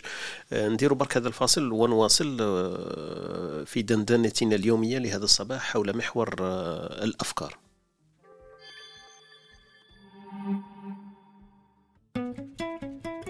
أنتم تستمعون إلى إسبريسو توك مع طارق. يأتيكم يوميا ما عدا السبت والأحد من التاسعة إلى الحادية عشر بتوقيت أوروبا الوسطى وبيرن. تجدون فيها موسيقى، حوارات، أقوال، عبر وعبارات. استمتاع واستفادة يوميا. استماع واستفادة يوميا. هذا الهدف تاعنا من اللقاء اليومي الذي نجريه في إسبريسو توك لكل يوم من الاثنين إلى الجمعة. ونبدأ من العشرة حتى الحداش ونص إن شاء الله يوميا. نذكر باللي اللقاء تاعنا مسجلة ويعاد البث تاعها في بودكاست تجدونه على الموقع تاعنا اللي هو اسم ال club. الموقع تاعنا هو studio tiret T dot FM donc تلقاو كل البودكاستات والمواضيع مسجلة بالترتيب وبالتواريخ تاعها. إحنا كنا طرقنا لتفسير مفهوم الأفكار donc آه، ما هي الأفكار. حكينا من أين تأتينا الأفكار تقريبا آه، لمينا بهذا السؤال. آه، بقى واحد السؤال شوية فلسفي ما هي حقا أفكارك من أفكارك؟ هل أفكارك هي حقا الأفكار تاعك ولا أنت برك مقلد؟ يمكن شق هذا جاوبنا عليه خونا إحسان قال لك لما يكون طفل فأكيد هي أفكار الناس المحيطين به ما عنده صفر أفكار ذاتية. وكل ما يكبر كل ما تزيد النسبة هذيك تاع الانا في في افكاره donc تقريبا آه، عندنا عندنا شوية كما نقولوا مدخل ولا تعريف لهذا لهذا السؤال ولا الجواب لهذا السؤال. حبيت نروح شوية برك هل أنت حقا لديك أفكار؟ donc هذه هذه لو نحطوا إنسان في عدم نديروا تجربة أخونا حميد قبيل قال لك لو كان معنا الأستاذ ولا الدكتور بالقاسم يمكن يعطينا شوية تفسير لهذا التجارب ال neuroscience في علم الأعصاب والنورونات يبين لو إنسان مثلا نحطوه من غير بيئة هل في ذاته قابل أن تخلق من ذاته ولا من تفكيره أفكار؟ من غير ما يكون مؤثر وتبان لي بلي صعيبة كيفاش الإنسان من العدم يخلق أفكار. وديكارت يقول لك أنا أفكر فانا موجود. دونك آه، هذا السؤال اللي حبيت نروح ليه. والأفكار البناءة كنا طرقنا فيها شوية مع أخونا إحسان آه، عبر مالك بن نبي. لكن الأفكار البناءة والهدامة أنا في بالي آه، فيها ما يقال حكاية التطرف وحكاية المنهجية وحكاية العاطفة والأمور هذه. أخونا خالد ثاني كان شوية عرج على هذا الباب. إذا حبيتوا نفوتوا يمكن لأنه دقت الساعة العاشرة شوية فاتت ولا ال11 وما زلنا تقريبا 20 دقيقة ولا ربع ساعة على نهاية اللقاء الصباحي تاعنا. نفوتوا يمكن الكبسولة الثقافية مع أختنا وهبة ونواصل الدندنة بما أنه آه، دكتور آه، بن جدو مش معنا في الكبسولة الفكرية. وإلا حب خونا خالد يمكن نعرج على كبسولة علمية إذا شئتم. أختي وهبة نفوتوا الكبسولة الثقافية ونواصل الدندنة تاعنا حول المحور إذا شئتم. نترككم مع الكبسولة الثقافية مع الأستاذة وهبة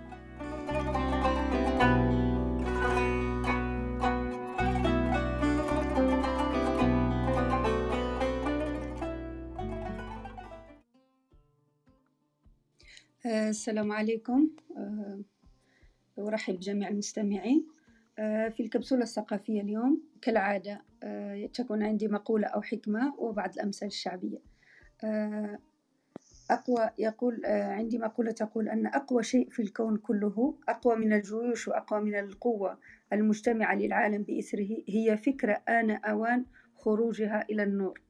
وهذه نشوفها مع القادة والقادة المؤثرين في العالم أو الإنسان الذي لديه القوة وتكون لديه أفكار أنه يبذل كل جهده لتطبيق تلك الأفكار أو لتأسيسها في المجتمع. آه، وهذه مقولة لفيكتور ريغو بالنسبة للأمثال الشعبية آه، عندي مثل شعبي يقول إنه جاي كحلها عماها. ودع الإنسان اللي عنده مثلا فكرة وحب يطبقها مثلا ووجد نفسه يعني في النقيض.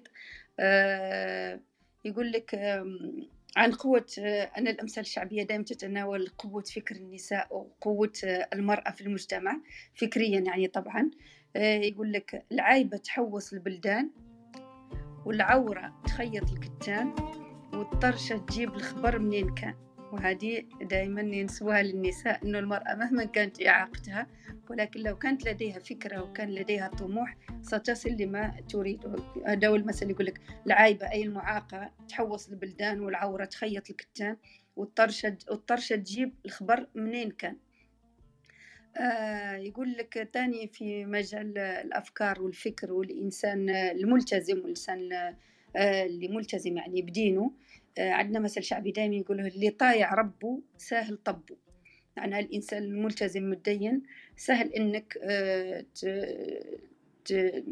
تنقده أو ترجعه للطريق الصحيح لأنه إنسان مؤمن وعنده هذيك الفطرة السليمة آه، لما تستشهد بآيات ولا ممكن أحاديث وقع ممكن طبعا يرجع عن خطأ وممكنك تناقشه.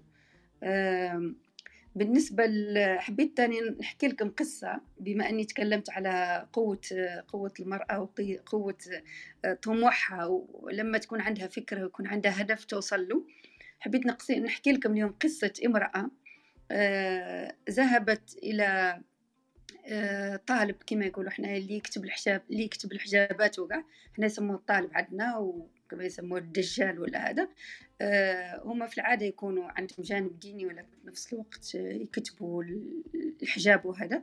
آه، هاد المرأة قال لك جات للطالب قالت له أنا بغيت حجاب باش راجلي يطيعني ولا يعاملني معاملة حسنة. كان راجله يعني ما يشوفش فيها وقع واسمه. هذاك الطالب يعني شاف إنه الحل سهل.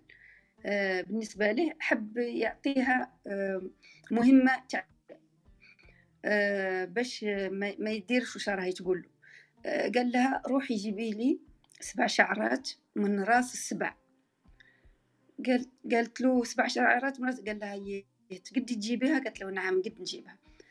راحت يوم رجعت له وجا راس السبع. قال له هو يعني تعجب يعني ما حسبهاش ممكن زعما ديرها. قال لها كيفاش درتي؟ قالت له جبت له الماكلة وحللته وبالسياس بالسياس قربت منه حتى وين قديت نجبدها. ايوا قال لها دركا يسمى هذا هو الحل. بلا ما كيما درتي للسبع ديري مع راجلك. دركا هذا هو ال... يعني هي كانت مستهينة بقوتها يعني ما كانش حتى هي ما كانش على بالها آه، قوتها وفكرها ممكن يوصل لهالدرجة لكنها تحدت نفسها ونفذت هذيك المهمة المستحيلة. إذا هو ذاك الطالب طلب منها قال لها إذا نفس الشيء نفسي مع زوجك إن شاء الله الأمور راح ترجع بينكم آه، مثل ما تريدين. هذه القصة اللي حبيت نتقاسمها معكم. شكرا. بارك الله فيك يعطيك الصحة أختنا وهيبة. سبع شعرات من عند سبع. هايلة هذه لكن كما قلتي قوة وحنكة المرأة لا يستهان بها. لما تحب حاجة فأكيد أكيد تسعى باش تحققها. يعطيك الصحة أختنا وهبة هي مش مدركة القوة حتى هي بعض الأحيان هي مستهانة exactement مستهينة بالقوة تاعها. صح صح. هذاك المثل اللي قلته وهبة على على المرأة. هذاك هي كاع فلسفة جون بول سارتر كاع حطيتها في إحنا عندنا كل شيء فلسفه والحنكة وكل شيء عندنا ما شاء الله. ما شاء الله. جنس رائع. صح يعطيك الصحة بارك الله فيك. نعود نذكر بالأمثلة الشعبية اللي قالتها من أختنا وهيبة في المداخلة تاعها في الكبسولة الثقافية. قالت لك آه، جاي كحلها عماها. وقالت لك العايبة تحوس البلدان العورة تخيط الكتان والطرشة تجيب الخبر منين كان. هذه على قوة حدث المرأة. صارت هذا هو. بارك الله فيك يعطيك الصحة. وثالث اللي قلته أختنا وهبة قالت لك اللي طيع ربو سهل طبو. يمكن تطبيبه أنا في بالي طبو هذه يمكن باش يطبوه الناس باش يعالجوه. إذا كان الإنسان مؤمن ويخاف الله فالسهل من السهل تطبيبه. بارك الله فيك أختنا وهبة يعطيك الصحة وشكرا على الكبسولة الثقافية هذه. إذا كان واحد عنده مثلا أمثلة شعبية في المنطقة تاعو ولا حول هذو الأمثلة اللي قلتها من أختنا وهبة يتدخل معنا ويتحفنا بما يقول في هذا الباب الطب طارق. الطب إيه قالت لك اللي طايع ربو سهل طبو. دونك آه. طبو معناها تطبيبه يمكن أنا فهمت. صح وهبة؟ الطريق يعني طبوا إحنا عندنا نقولوا آه، في العامية نتاعنا آه، طبوا يعني ترجعوا للطريق. معنا شخصيه في الشخصية مش زعما في الجسد. يقول لك حتى النفس ممكن كما قلت تطبيبها ولكن زعما الكلمة يستعملوا طبوا يعني هكا. هذا هو معناه بارك الله فيك. يعطيك الصحة وشكرا أختنا وهبة نذكر برك باللي محور الدندنة تاعنا هو حاني الأفكار. حكينا ما هي الأفكار حكينا من أين تستلهم الأفكار عند الإنسان وما هي نسبة الأفكار في الأفكار. إذا الإنسان هل حقا هي أفكاره مستلهمة منه برك ولا عنده نسبة من الاقتباس في أفكار الآخرين؟ وكنا نحكي هل لديك أفكار أم أنت مقلد؟ هذه طرقنا لها والأفكار البناءه وأهميتها ولا اثرها وندندن يمكن في نهاية اللقاء تاعنا نحكي إن شاء الله عن عن صفات الأفكار وكيفاش نحرصوا. يمكن السؤال اللي طرحوه لنا قبل خونا خالد نعاودوا نرجعوا ليه لأنه بالأهمية بمكان قال كيف نحمي أفكارنا. الأفكار تاعنا أكيد إحنا متأثرين بالبيئة وبالزمان وبالظروف التي نعيشها. وعندنا واحد النسبة هي نسبة شخصية. إحنا كي نقولوا عندي فكرة هي مستلهمة في, في, في, في الأخير يعني ليست صح 100% فكرة تاعنا. لكن حماية هذه الأفكار باش تكون أفكار بناءة وتكون أفكار جيدة وذكيه وكاع هذيك الصفات الجيدة التي نطلقها على الأفكار كيفاش إحنا نقدروا نحميوها وما هو مدى مدى قدرة الإنسان على تغيير أفكاره من أفكار مثلا هدامة ولا أفكار آه، مثبطه إلى أفكار آه، إيجابية وأفكار تساعده في التقدم في الحياة. آه، خويا خالد كان حب حب يقول شيء يمكن تفضل خالد. سجلت قبيلة خويا طارق بارك الله فيك. اسمحوا لي ممكن نرجع شوية على قضية الإنسان المفكر والمقلد. فأنا نقدر هنا نفصلها في كلمة. لأنه الفكر قبيلة كي عرفت وأنا الفكر عرفت عرفته آه، بأنه هو إعمال العقل في شيء ما للوصول إلى رأي جديد فيه. رأي جديد هذا عن طريق واش عن طريق الدليل. فما تقدرش تلحق الرأي من غير دليل. لازم يظل عندك دليل في ذلك الشيء. وبالتالي هنا الفرق بين المقلد والمفكر أن المقلد يتبنى رأي معين. أما المفكر لديه رأي جديد في ذلك الأمر. دون أن يتبناه كما هو. هذا هو الفرق بين الإنسان الذي يفكر في نظرية معينة تلقاها حتى في البحوث العلمية آه، أن الإنسان عنده رأي معين. الرأي هذا ما يقدرش يثبته إلا عن طريق أدلة علمية. وبالتالي هنا يعتبر مثلا مفكر اقتصادي مثلا. مفكر اقتصادي عنده مفهومه هو الخاص آه، في آه، في مجال معين في الاقتصاد. هو عنده أدلة. وبالتالي الفرق حتى ما تكونش الأمور هيك عبثية أنه أي إنسان يستطيع أن يكون مفكرا آه، الإنسان يستطيع أن يكون مفكرا عن طريق الدليل ويستطيع أن يكون عالما عن طريق الفكر الذي يؤدي إلى المنفعة. شكرا.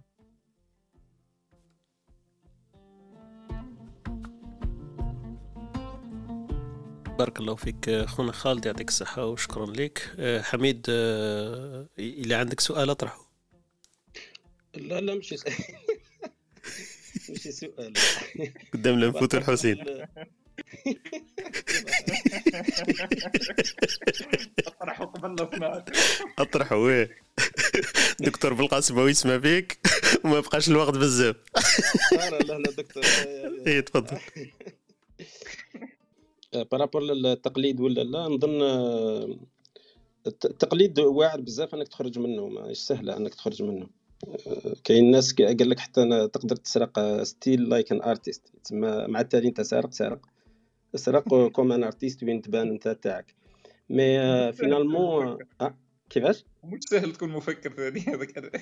exactement مش سهله هذه هي أما الأفكار ça dépend وين الافكار اذا كانت علمية 100% معناتها راح تبدأ فكرة من بعدك أنت تروح لل تروح تطورها. هنايا هنا فيها هضرة بزاف و نميل أنا بزاف les explications تاع Étienne Klein في هذا الآخر d'où d'où viennent les idées scientifiques وين الإنسان يقول لك يفكر ضد دماغه. c'est-à-dire كيما قال باشلار يقول لك الإنسان يقدر on peut penser contre son cerveau c'est-à-dire quelque part أنت عندك الحواس تاعك تقدر تشوف مثلا باللي لو كان آه لو كان تخلي زوج أجسام يطيحوا من من من مستوى مرتفع ما آه تشوفهم يطيحوا في نفس الوقت. يجي واحد يفكر هكذا يقول لك لا أنا ما بانتليش باللي صح هذه. ومن بعد يلقى باللي يلقى باللي يطيحوا في في نفس الوقت. alors كنت تكون دير التجربة هكا قدامك ما يطيحوش في نفس الوقت parce que الثقيلة هي اللي تطيح. يجي واحد هكا يفكر يفكر ضد الدماغ معناتها ضد شتا قاع الحواس تاعنا يشوفوا ومن بعد يروح ينطلق في في فكر كاع واحد آخر تاع وين يستعمل فيه الجاذبية وكل شيء التسارع ومنه ومن بعد يوري لك باللي باللي كاع حاجة أخرى وهكذا اللي تقلع مثلا كاين نظريات كيما boson de Higgs اللي اللي غي كيما سابو تما النظريه كانت واجده في les années 60 ومن بعدك حتى 2012 بداروا بداروها تجريبيا فالافكار العلميه ها هي المنبع تاعها قادره تكون ضد وحنا واش قاعدين نشوف بصح مثلا الاستقلاليه في الفكر اذا قصدك هذه الاستقلاليه معناتها اللي تساوي شوية باللغة الجديده الابداع أنا نظن قد ما كاين حاجة برك un critère اللي يخرجك ويخليك ممكن ممكن تقرب من هذيك الاستقلالية أنه تفهم. parce que كل ما تحفظ كل ما مشكلة. إلا تكلت باللي أني تحفظ أفكار وتحس باللي الأفكار تاعك وتبدأ تدافع عليها وهذاك شغل هي المطلقة مشكلة. وباش تفهمها يلزم تكريتيكيها. وانت كيفاش تقدر تكريتيكي يكون ما عندكش l'esprit critique donc لازم تكريتيكي مع الأول باش تقدر تفهم. ومن بعد une fois تفهمها قد ما تفهم الأفكار قد ما تكون عندك استقلالية على الأفكار اللي جاتك من برا. bien sûr قد ما تكون تراكمية باش ما توليش وحدك تفكر هكا لازم تفكر مع الآخرين. donc c'est un network quelque part تقرأ اش كاين déjà باش ما تعاودش ت réinventer la roue. ومن بعد تشوف باللي باش تجيب فكرة جديدة يلزم شوية. parce que ما كاش حاجة ما فكرش فيها. إيه. وهذا اللي هضرت عليه في الأول كان شتا زدت كي هضرت عليها في الأول في نظرية المعرفة الفلسفة الأولى خاصة تاع المعرفة. أنه حاجة اسمها مسلمة علمية كثير من العلماء قالت لازم نبعدوا عليها لأنه هي اللي تضبط أصلا التقدم الفكري ولا التقدم العلمي. شكرا خويا حميد. بارك الله فيك. يعطيك الصحة حميد ويعطيك الصحة خالد. قدامنا نفوتوا نفوتوا لخونا حسين. أه رحبوا بخوتنا اللي راهم يستمعوا فينا. معنا خونا أكرم وسعيد وحسام وحمدي. أه معنا خونا منصوري وعبد القادر وجميلة والدكتور بالقاسم. أهلا وسهلا بكم. معنا زوين وخديجة وخديجة وأمينة. أمال وسفيان وعقبة ونسيبة دونك أهلا وسهلا بكم كامل. معنا خونا إحسان وحسين التحقوا بنا. كما نقولوا حسن الصدف الأسماء اليوم راه هايلة. طلع معنا خونا فكري هضرنا على الأفكار ومعنا إحسان وحسين الآن. فاللغة العربية ما شاء الله ماهيش صعيبه كاع. قدام نفوتوا خويا إحسان خويا حميد لما حكى على طريقة الاستقلالية بالتفكير آه، صح هي فكرة هايلة أنه الإنسان لازم باش يكون عنده استقلالية لازم يفوت على الفهم ولكي يكون عنده هذاك الفهم ما لازمش الحفظ لازم يكون عنده النقد ليفهم الأشياء آه، وباش يكون عنده استقلالية. أنا فكرت في آه، لما حكى هو على ال boson de Higgs هذاك اللي اللي عاودوا اكتشفوه في في le CERN هنا في في في جنيف كاين من من الإبداع في التفكير أنه هذه سمعتها من شايف منين سمعتها؟ قال لك الإنسان آه، في الوقت الأخير هذا دائما آه، يحاول أن يحلل النظرية عن نيوتن. يقول كيفاش حتى هذيك التفاحة سقطت من من الشجرة. وهذاك الإبداع والنظرية والقانون الذي اخترعه. قال لك علاه إحنا ما نفكروش كيفاش هذيك التفاحة أصلا طلعت إلى الشجرة. قاعدين نخمو كيفاش سقطت. voilà باولي جونتر باولي قال هكذا هذا هو الفكر تاعو آه voilà. آه يمكن ولا exactement يمكن سمعتها من عندك تقريبا ولا donc آه هذا هذا الإبداع في التفكير أنه تخرج من القوالب كما كان يكون يقول أخونا خالد تخرج من القالب من المسلمات فتفكر خارج العلبة. آه هذا يقدر نقدر نسموه إبداع في التفكير. فأنت شوية يكون عندك النسبة هذيك ال personal touch هذاك تاعك أنت اللي أنت تضيف لهذيك الأفكار التي تفكر فيها. وهنا نروحوا في في السمك وين قال لك حميد قال لك تفكر ضد دماغك. خلطها حميد خلط. الموضوع الموضوع أنت حميد اليوم. آه أنا موضوع حميد أنا كنت عارف. موضوع الأفكار والأفكار الأصلية صح. والأفكار المقتبسة يعني ليس من السهل يعني آه كل واحد يتمنى يكون هو أبو الفكرة أبو الفكرة صح صح مثل مثل سقراط أو الدؤلي مؤسس النحو أو نيوتن صح. يعني آه لكن هناك دائما مؤسس افكار أصلية هناك أفكار يعني آه ممكن نقول مقتبسة أو تواسي يعني نقد هذه الفكرة الأصلية وللوصول إلى فكرة أحسن أو صح. أصح يعني. هو المشكل في الأفكار إنه الناس يقيمون أصحاب الأفكار أكثر من الفكرة واحدة والثاني أنه يقدسون مش يقدسونهم يقيمونهم بعد بعد فنائهم. يعني أنا نتوقع لو كان يكون سقراط ولا ال ال ال الأناس هذو اللي عندهم أفكار جيدة في حياتهم لم يعنى لهم الاهتمام هذاك اللي بعد مماتهم. برك الناس ولات ثمنت هذيك الفكرة لأنه عرفوا بأنه من الأهمية بما كان. أنا أتوقع أنه خالد وحميد وهيبة عندهم سوف يثمنون بعد. بعد فترة. ما تسلا بعد ما مات داروا داروا ال jugement تاع السرقات العلمية كامل اللي صارت له وعطوه حقه. آه شفت كيفاش. exactement قدام لا ننسى كان نفوت لخويا حسين اسمح لنا طولنا شوية لكن اخونا حسين اخونا سفيان آه، بعث لنا بهذه المشاركة تاعو. قال لك إن كل كلمة وكل فكرة تعد بمثابة طاقة روحية تقوم بتنشيط قوى الحياة في داخلك سواء كانت ذات طبيعة سلبية أو إيجابية. وهذه المقولة مقتبسة من إبراهيم الفقي. يعيد إن كل كلمة وكل فكرة تعد بمثابة طاقة روحية تقوم بتنشيط قوى الحياة في داخلك سواء كانت طاقة طبيعية أو سلبية. donc هذه آه، طاقة إيجابية أو سلبية عفوا. donc هذه المشاركة تاع خونا سفيان أرسلها لنا عبر ال message آه، خويا حسين صباح الخير وأهلا وسهلا بك.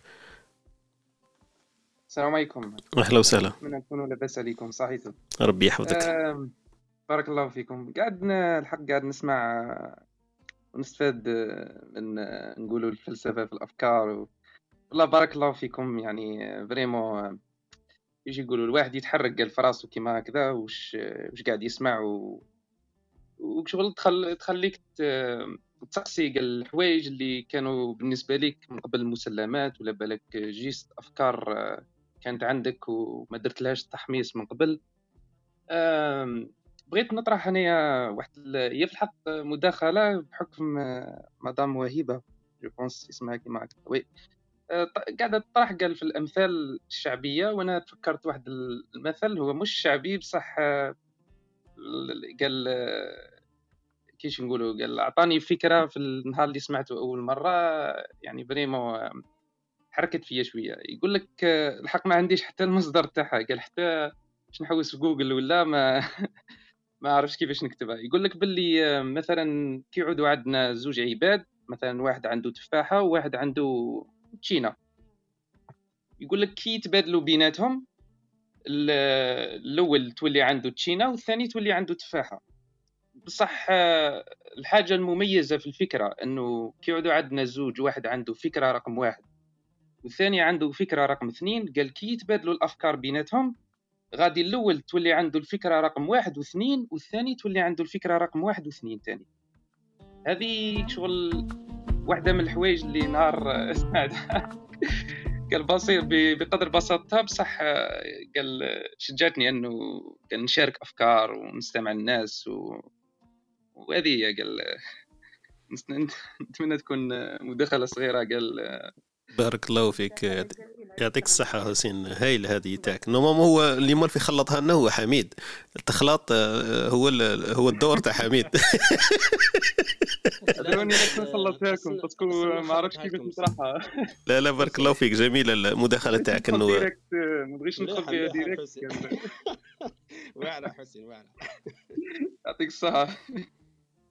شكرا لك كان مقولة مقولة السقراط على ما أظن قال لك سألوه لماذا لم تكتب يعني فلسفتك وأفكارك وكاع لأنه كل الكتابات جت من عند أفلاطون. آه، قال لهم لأن الأفكار وجدت لتناقش لا لتكتب. آه، عندما تناقش عندما تتبادل الأفكار مع الآخرين يفتح لك أبواب أخرى يعني في النقاش وفي, وفي الرؤية مدى الرؤية ومدى الإدراك. آه، هذا هو نفس الشيء واش قال خويا حسين؟ exactement بارك الله فيك خونا حسين وشكرا لك المداخله تاعك شكرا لك donc voilà نكملوا يمكن في, في نهايه اللقاء الصباحي تاعنا هذا حول السؤالين يمكن التاليين اللي بقاو معنا كيفاش كيفاش نغير في, في الأفكار تاعنا حنايا باش تكون إيجابية ولا نطور فيها رغم تغيير الزمن والمكان. والسؤال هذاك الثاني اللي خونا خالد قبيل كان طرحه كيف نحمي أفكارنا؟ دونك هذا السؤال الثاني نختموا به يمكن الصباحية تاعنا. تفضلوا يمكن حميد ولا أنا نضيف عليها تساؤل فقط. تفضلي. هو أصعب شيء هو التساؤل معليش تفضلي. خلينا خالد وعبد الحميد يعطونا رايهم فيه آه أنا أعتقد أنه الإنسان الذي لديه معتقد آه سواء أي دين أو أي أي فلسفة يتبعها يعتقد بها آه تكون يكون لديه جزء من المسلمات في أفكاره وهو يأخذها كما هي. مثل ما نفعل إحنا في الدين الإسلامي مثلا كل ما يأتي في القرآن لا يجوز نقده يعني نأخذه كما مثلا الأمور العقائدية. آه، باين عندنا.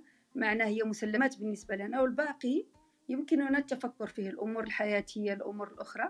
وأنا آه، هل كأنها كأنه المعتقدات يعني هي كأنها آه، حاجز أمان للعقل.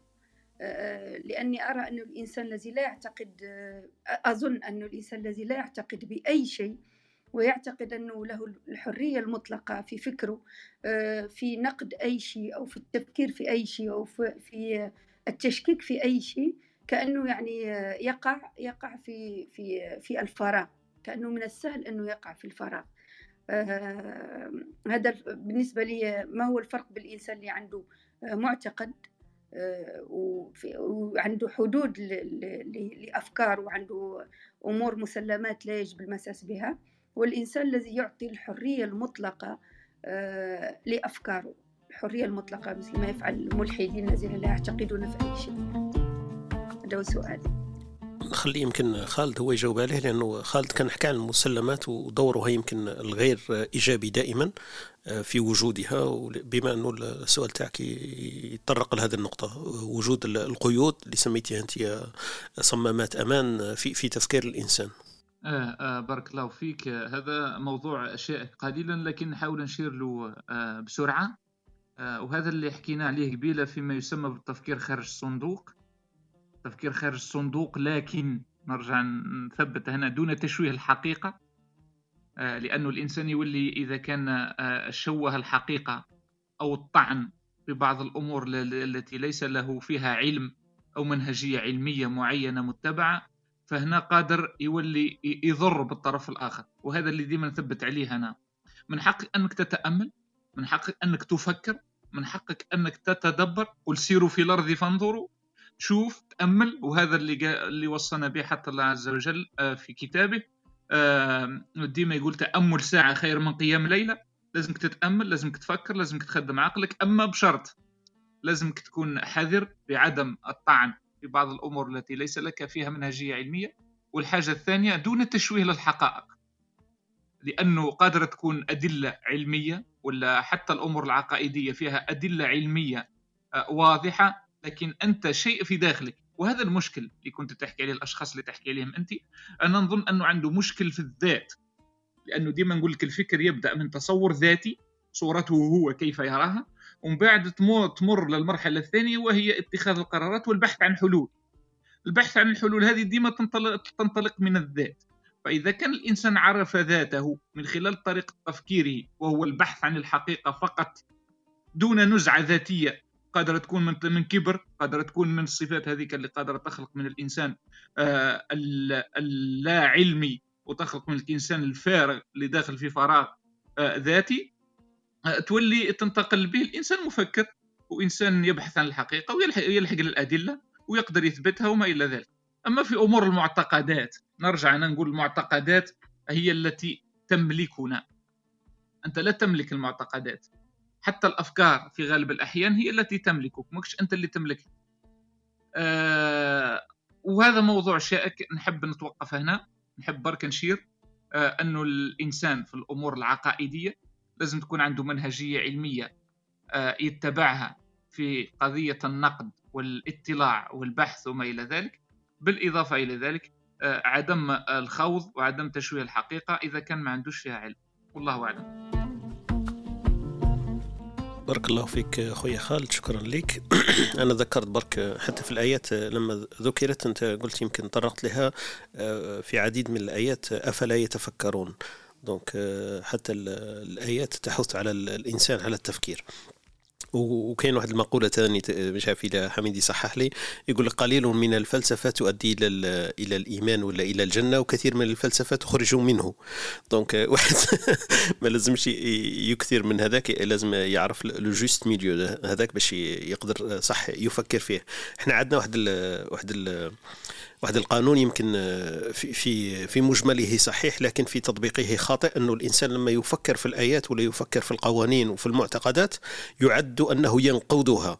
وهذاك هو الصعب أنه لما تفكر في قانون الحياة وفي الآيات وفي القوانين والمسلمات تفكيرك فيها ليس نقدا لها وليس رفضا لها لكن برك في في أساسها كما قالنا قبيل حميد أنه من من الأجدر بالإنسان أنه يفهم الأمور على أنه يحفظها لأنه لو تحفظها ما, ما عندها حتى معنى تولي متلقي وتولي وعاء لأفكار لا معنى لها. لكن لما تفهمها هو هذاك الأجدر بنا. لفهم الأمور لازم طرح الأسئلة ولطرح الأسئلة يكون عندنا هذاك النقد. فالنقد في ذاته ليس هو المشكلة. لما تنقد أنت مثلا في في أمور امور ولا قوانين ليس تنقدها لرفضك لها لكن لفهمها أحسن ليس لحفظها لأنه كثير من الناس يحفظ أمور آه، يعني آه، مجلدات تحفظ لكن الأفكار هي الأساس ونقد نقد الفكرة ليس بالضرورة هو رفضها. دونك هذه اللي حبيت نطرق لها في في هذا في هذا السياق. أه نعاود نرحب بخوتنا اللي, اللي التحقوا بنا في هذه الصباحية خونا حمدي وماري وأسماء وخديجة وفكري.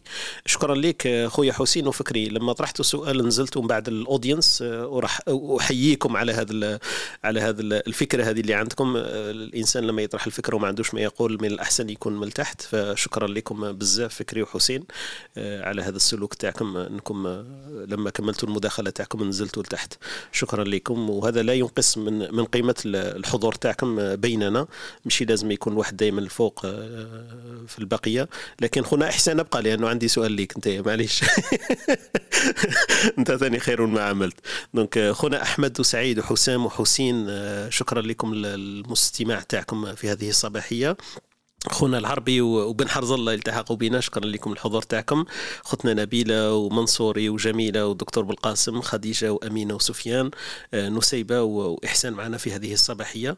نعاود نذكروا برك بالمحور تاع النقاش تاعنا اللي كان يحكي على الأفكار والفورمولا الجديدة تاعنا. يمكن بن حرز الله والإخوة اللي التحقوا بنا نبداو اللقاء تاعنا من العاشرة إلى الحادية عشر والنصف. سما ما بقناش بزاف باش نغلقوا الروم تاعنا. فهذه هي. ندير برك هذا الفاصل ونفوت الكبسوله الجوله اللغوية ونفوت إلى كلمات ختامية إن شاء الله هكذا باش نكملوا اللقاء تاعنا. أه نخليكم مع هذا الفاصل والكبسولة اللغوية بعد ذلك.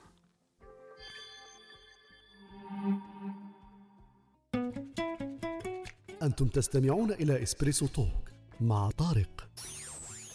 يأتيكم يوميا ما عدا السبت والأحد من التاسعة إلى الحادية عشر بتوقيت أوروبا الوسطى وبيرن. تجدون فيها موسيقى حوارات أقوال عبر وعبارات. استمتاع واستفادة يوميا. استمتاع واستفاده يوميا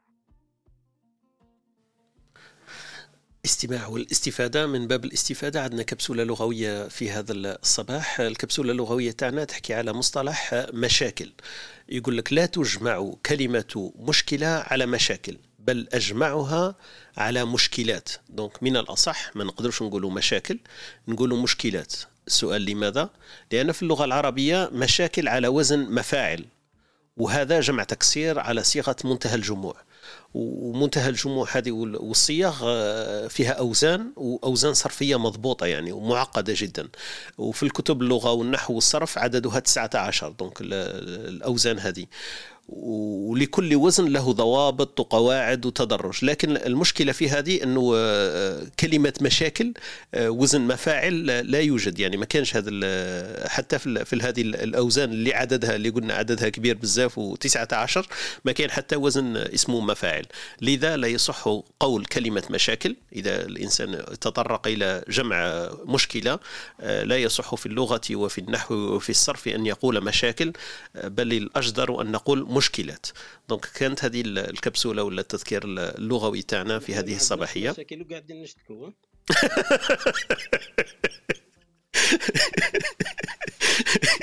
عندنا مشكلات ما عندناش مشاكل. البلاد ما فيهاش مشاكل. مش مش عربية. مش مفاعل. حميد. بارك الله فيكم. يعطيكم الصحة. كانت هذه المداخلة تاع الكبسولة اللغوية في هذه الصباحية. على بالي باللي خدتي خديجة تذكرني دائما تقول لي الكبسولة اللغوية ما كانش وين راحت ونهيت اللقاء. فالكبسولة اللغوية كانت في هذه الصباحية. شكرا لكم على المداخلة تاعكم. نفوتوا الكلمات الختامية. يمكن كل يعطينا كلمة ختامية والمداخلة تاعو. نبدأ برك. معليش طارق باش نروح إن شاء الله. تفضل يا أه بغيت برك على خالد اللي قال قال لك كيفاش نحمي الأفكار تاعنا هذا. أه ça dépend إلا أنت تعتقد باللي كيف كيما قلت لك مع الأول إلا تعتقد باللي الأفكار جايتك من جهة واحدة أخرى ولا جاية من عندك c'est différent بصح نقولوا زعما إحنا ما ندوهاش من الجانب الفلسفي هكا نقولوا بلي غير الأفكار هكا وكيفاش تحميها. من المفروض صار لها كيما ال software كيف كيف دير un antivirus باش دير antivirus يلزم يلزم تتحقق من الأفكار اللي عندك وت... وتكريتيكيها. باش ما توليش أفكار هكا وكأنه خلاص مسلمة. من بعد تفوت لل تفوت للحيز تاع تاع الاعتقاد ومن بعد تولي تحسب باللي صح ومن بعد كيما قال لك هذاك الفيلسوف قال لك من بعد تولي تموت على جالها فباش تحمي نفسك من هذه يلزم quelque part لازم الإنسان يتعلم يكريتيكي و critique ما معناتهاش حرام ولا حاجة عيب ولا. الإنسان يكريتيكي وخلاص يكريتيكي الحاجة اللي فاتت عليه ماذا به يفهمها خير. ولا ما فهمهاش ما معناتهاش باللي هو ما قدرش يفهم ولا ممكن خاصو دوطر ميكانيزم خاصو صوالح واحد آخرين باش يقدر يفهمها ويفهم هذيك الحاجة اللي قبلها باش يفهم باش يوصل ليها. بصح لي العيب وين راه؟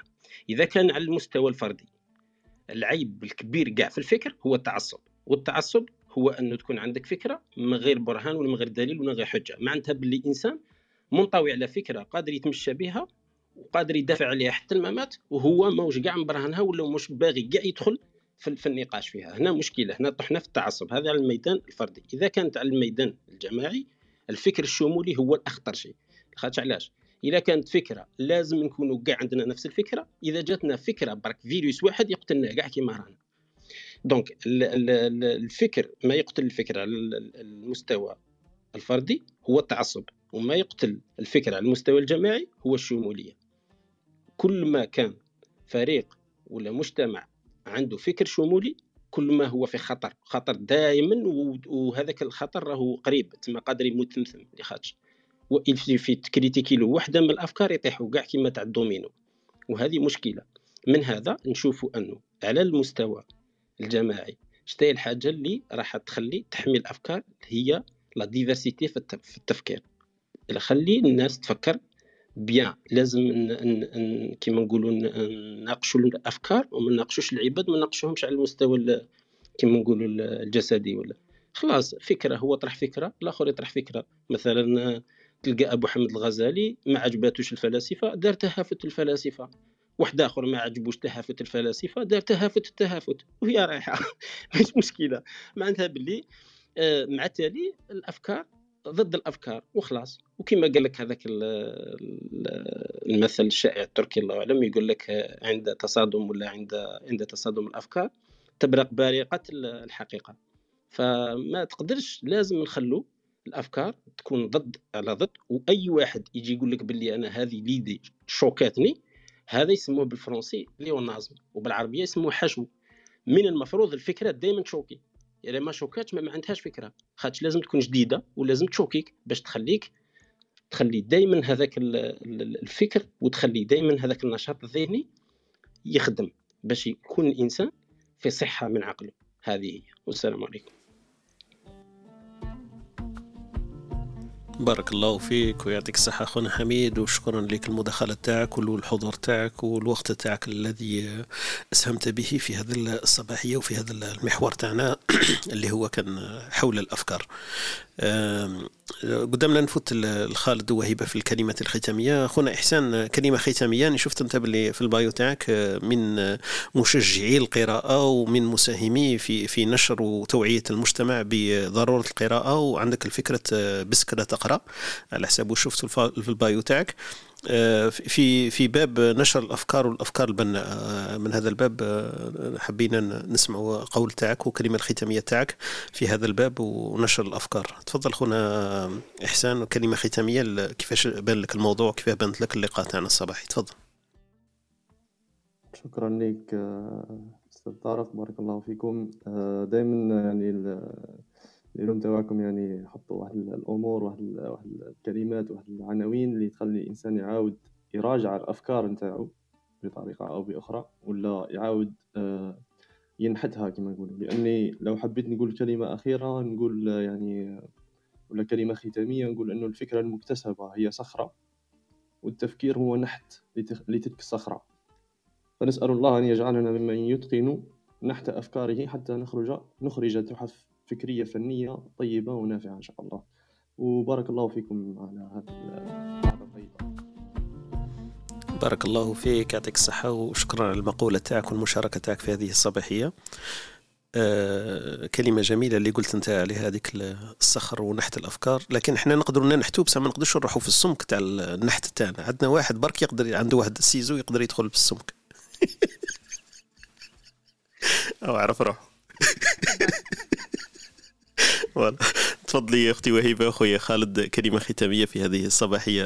احسن يمكن ما فهمش الطرفة تاعنا. إحنا عندنا حميد نقولوا له دائما تروح لنا في سمك سمك المواضيع. فمن هذاك الباب مسمينه إنه حميد يدخل في السمك تاع الأفكار تاعنا. تفضل خويا خالد وهيبة تفضلي. آه, آه, آه نبدأ أنا. آه كما قال خويا حميد البعد عن النزعات الذاتية ما فيها التعصب والتكبر وما إلى ذلك. أول خطوة على المستوى الذاتي باش الإنسان يكتسب أفكار جديدة. دائما نركزوا أنه الأفكار جاية من اليقظة العقلية للإنسان وهي أول فاكتور آه، يتغير في حياة الإنسان. قبل ما نموتوا نفوتوا للتغييرات الأخرى نتاع الأمور السياسية والاجتماعية نحكوا على المستوى الذات فقط. للأمانة برك سفيان بعث لي ميساج قال لي الشخص الذي آه، الذي لديه فكرة خاطئة عن الحياة ستكون لديه دوما فكرة خاطئة عن الموت. هذه فقط مقولة أضافها هو آه، للأمانة فقط. آه، اللي حبيت نركز عليه كيف نحمي أفكارنا بترسيخها. أي إنسان عنده فكر سليم وهذا نلقاه حتى في آبائنا قبل رغم أنه كانت عفوية وهي جائدة جاية من أمور اعتقادية من الدين تاعنا الحنيف. مثلا يقول لك في آه، كل صبحة تخرج تقول بسم الله توكلت على الله ولا حول ولا قوة إلا بالله. فالإنسان هنا هو يرسخ فكرة أن الرزق على الله وأنه الرزق عند البشر آه، رزقه مش عند البشر وما إلى ذلك. فبترسيخ بعض مثلا ترسيخ الصدق في المعاملات آه، فهذه بعض بعض الأفكار اللي رسخها الإنسان يوميا ويجددها من هنا نقدر نحمو هذه الأفكار السليمة. التي نتوقع منها دائما النتائج السليمة وبالتالي في النهاية سلوك سليم للمجتمع. آه بارك الله فيكم. أنا في النهاية بارك نختم بمقولة علي بن أبي طالب يقول لك العاقل إذا سكت فكر آه وإذا نطق ذكر وإذا نظر اعتبر. من هنا تجي الأفكار تجي من السكوت تعرف على سكت تجي إذا انطق تعرف وش قلت وإذا كان تشوف مش تشوف عبثا فقط. فكل نظرة تعتبر منها وتحاول تكتسب منها أفكار جميلة. بارك الله فيكم كامل استفدت منكم وشكرا جزيلا أخوي طارق. وهيبة وأخوي عبد الحميد. بارك الله فيك. خونا خالد وأكثر من أمثالك ونفع بك ويعطيك الصحة المداخلة والكلمة الختامية تاعك. أه قدام لنا نفوت برك الختام مسك خطنا وهبه في هذا اليوم. أه عندنا أفكار أه لمواضيع قادمة إن شاء الله. نحكي إن شاء الله في الغد إذا كان في العمر بقيه نحكيو على الذكاء ونحكيو على الكهولة ونحكيو على رسالة. دونك هذه مواضيع ندندن حولها إن شاء الله في الأيام القادمة. الذكاء مرتبط بالأفكار رأيت في ذلك والكهولة بما أننا حكينا على الشيخوخه وبعض بعض المستمعين اشتكوا لأنهم ليسوا بشيوخ بعد فنحكي على الكهولة. وهدف الأفكار وجود هدف في الحياة فمنه كلمة رسالة؟ لكل إنسان رسالة في الحياة. donc هذه المواضيع إن شاء الله الأيام القادمة نحكي عليها وندندن حولها. الذكاء والكهولة ورسالة. donc نعاود نرحب بخوتنا اللي كانوا معنا في هذه الصباحية ونشكرهم على البقاء تاعهم. معنا خونا أكرم خونا هاني خونا محمد يسرى واليزيد أستاذ يزيد أهلا وسهلا بك. خونا شيماء وخديجة وفكري وعلي. خونا أحمد سعيد وحسام وحسين. وخوتنا ريم محمد عبد القادر أمال وإسلام. أهلا وسهلا يا إسلام. واختنا خديجة خوتنا أمينة وسفيان نصيبة وإحسان. شكرا خونا إحسان وفكري وحسين اللي دخلوا معنا. في هذه الصباحية. الشكر موصول بين الخويا خالد وعبد الحميد. نفوت الكلمة الختامية تاع خوتنا وهبة نختم بها اللقاء. ونذكر باللي اللقاءات تاعنا تغير موعد بثها. نبداو إن شاء الله من العشرة حتى ل 11 ونص يوميا. ويعاد البث تاعها في البودكاست آه، بالطبع إذا إنسان فاته الموضوع. واللقاء تاعنا مسجلة. نذكر بأنه تسجل اللقاء تاعنا. تفضلي أختي وهبة. أنا حبيت نختم اليوم بمقولة للشقيري يقول لا تنافس الناس نافس نفسك ليكون يومك أحسن من أمسك.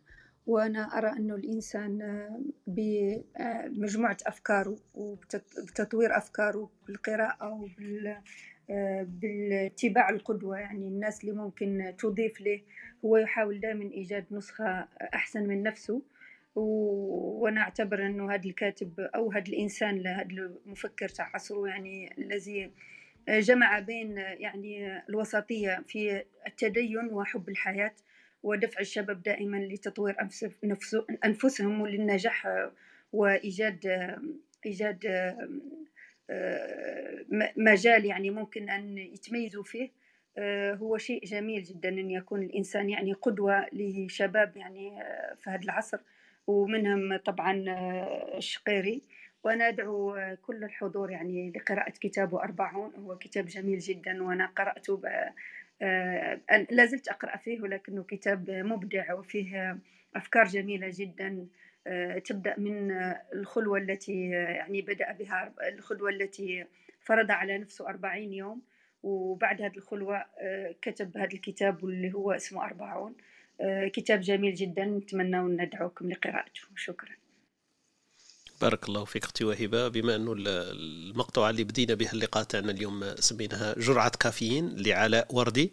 عجبت خويا حميد. فنعود نختم بها الصباحية تاعنا ونخليكم إلى لقاء الغد إن شاء الله وين نحكيو على الذكاء بإذن الله. آه، شكرا للمستمعين كامل. نخليكم مع هذه المقطوعة ونختم اللقاء تاعنا.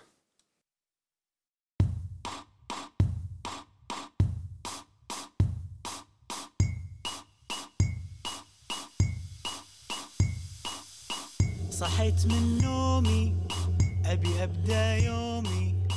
وراي أشغال كثير كثير كثير كثير. علشان أنجز محتاج أركز. والحل معروف جرعة كفايين صحيت من نومي أبي أبدأ يومي. وراي أشغال كثير كثير كثير كثير وعلشان انجز محتاج أركز والحل معروف جرعة كافيين. جهز لي قهوتي عجل لي برشفتي عدل لي راسي طلعني من ورطتي. جهز لي قهوتي عجل لي برشفتي عدل لي راسي طلعني من ورطتي.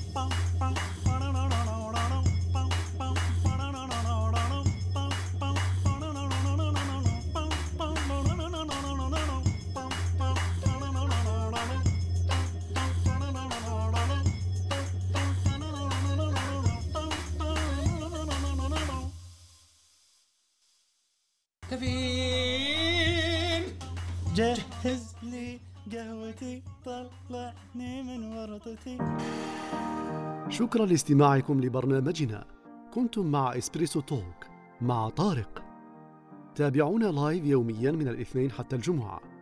تجدون تسجيل في شكل بودكاست على موقعنا studio T dot FM أو على سبوتيفاي أو أبل بودكاست أو منصتكم المفضلة للبودكاست. لا تنسى أن تشاركه مع من يمكن أن يهمه موضوع الحلقة. ليصلك تنبيه عند بدء غرفنا الرجاء الانضمام إلى الكلاب studio تي دوت أف أم عبر الضغط على البيت الأخضر في الأعلى.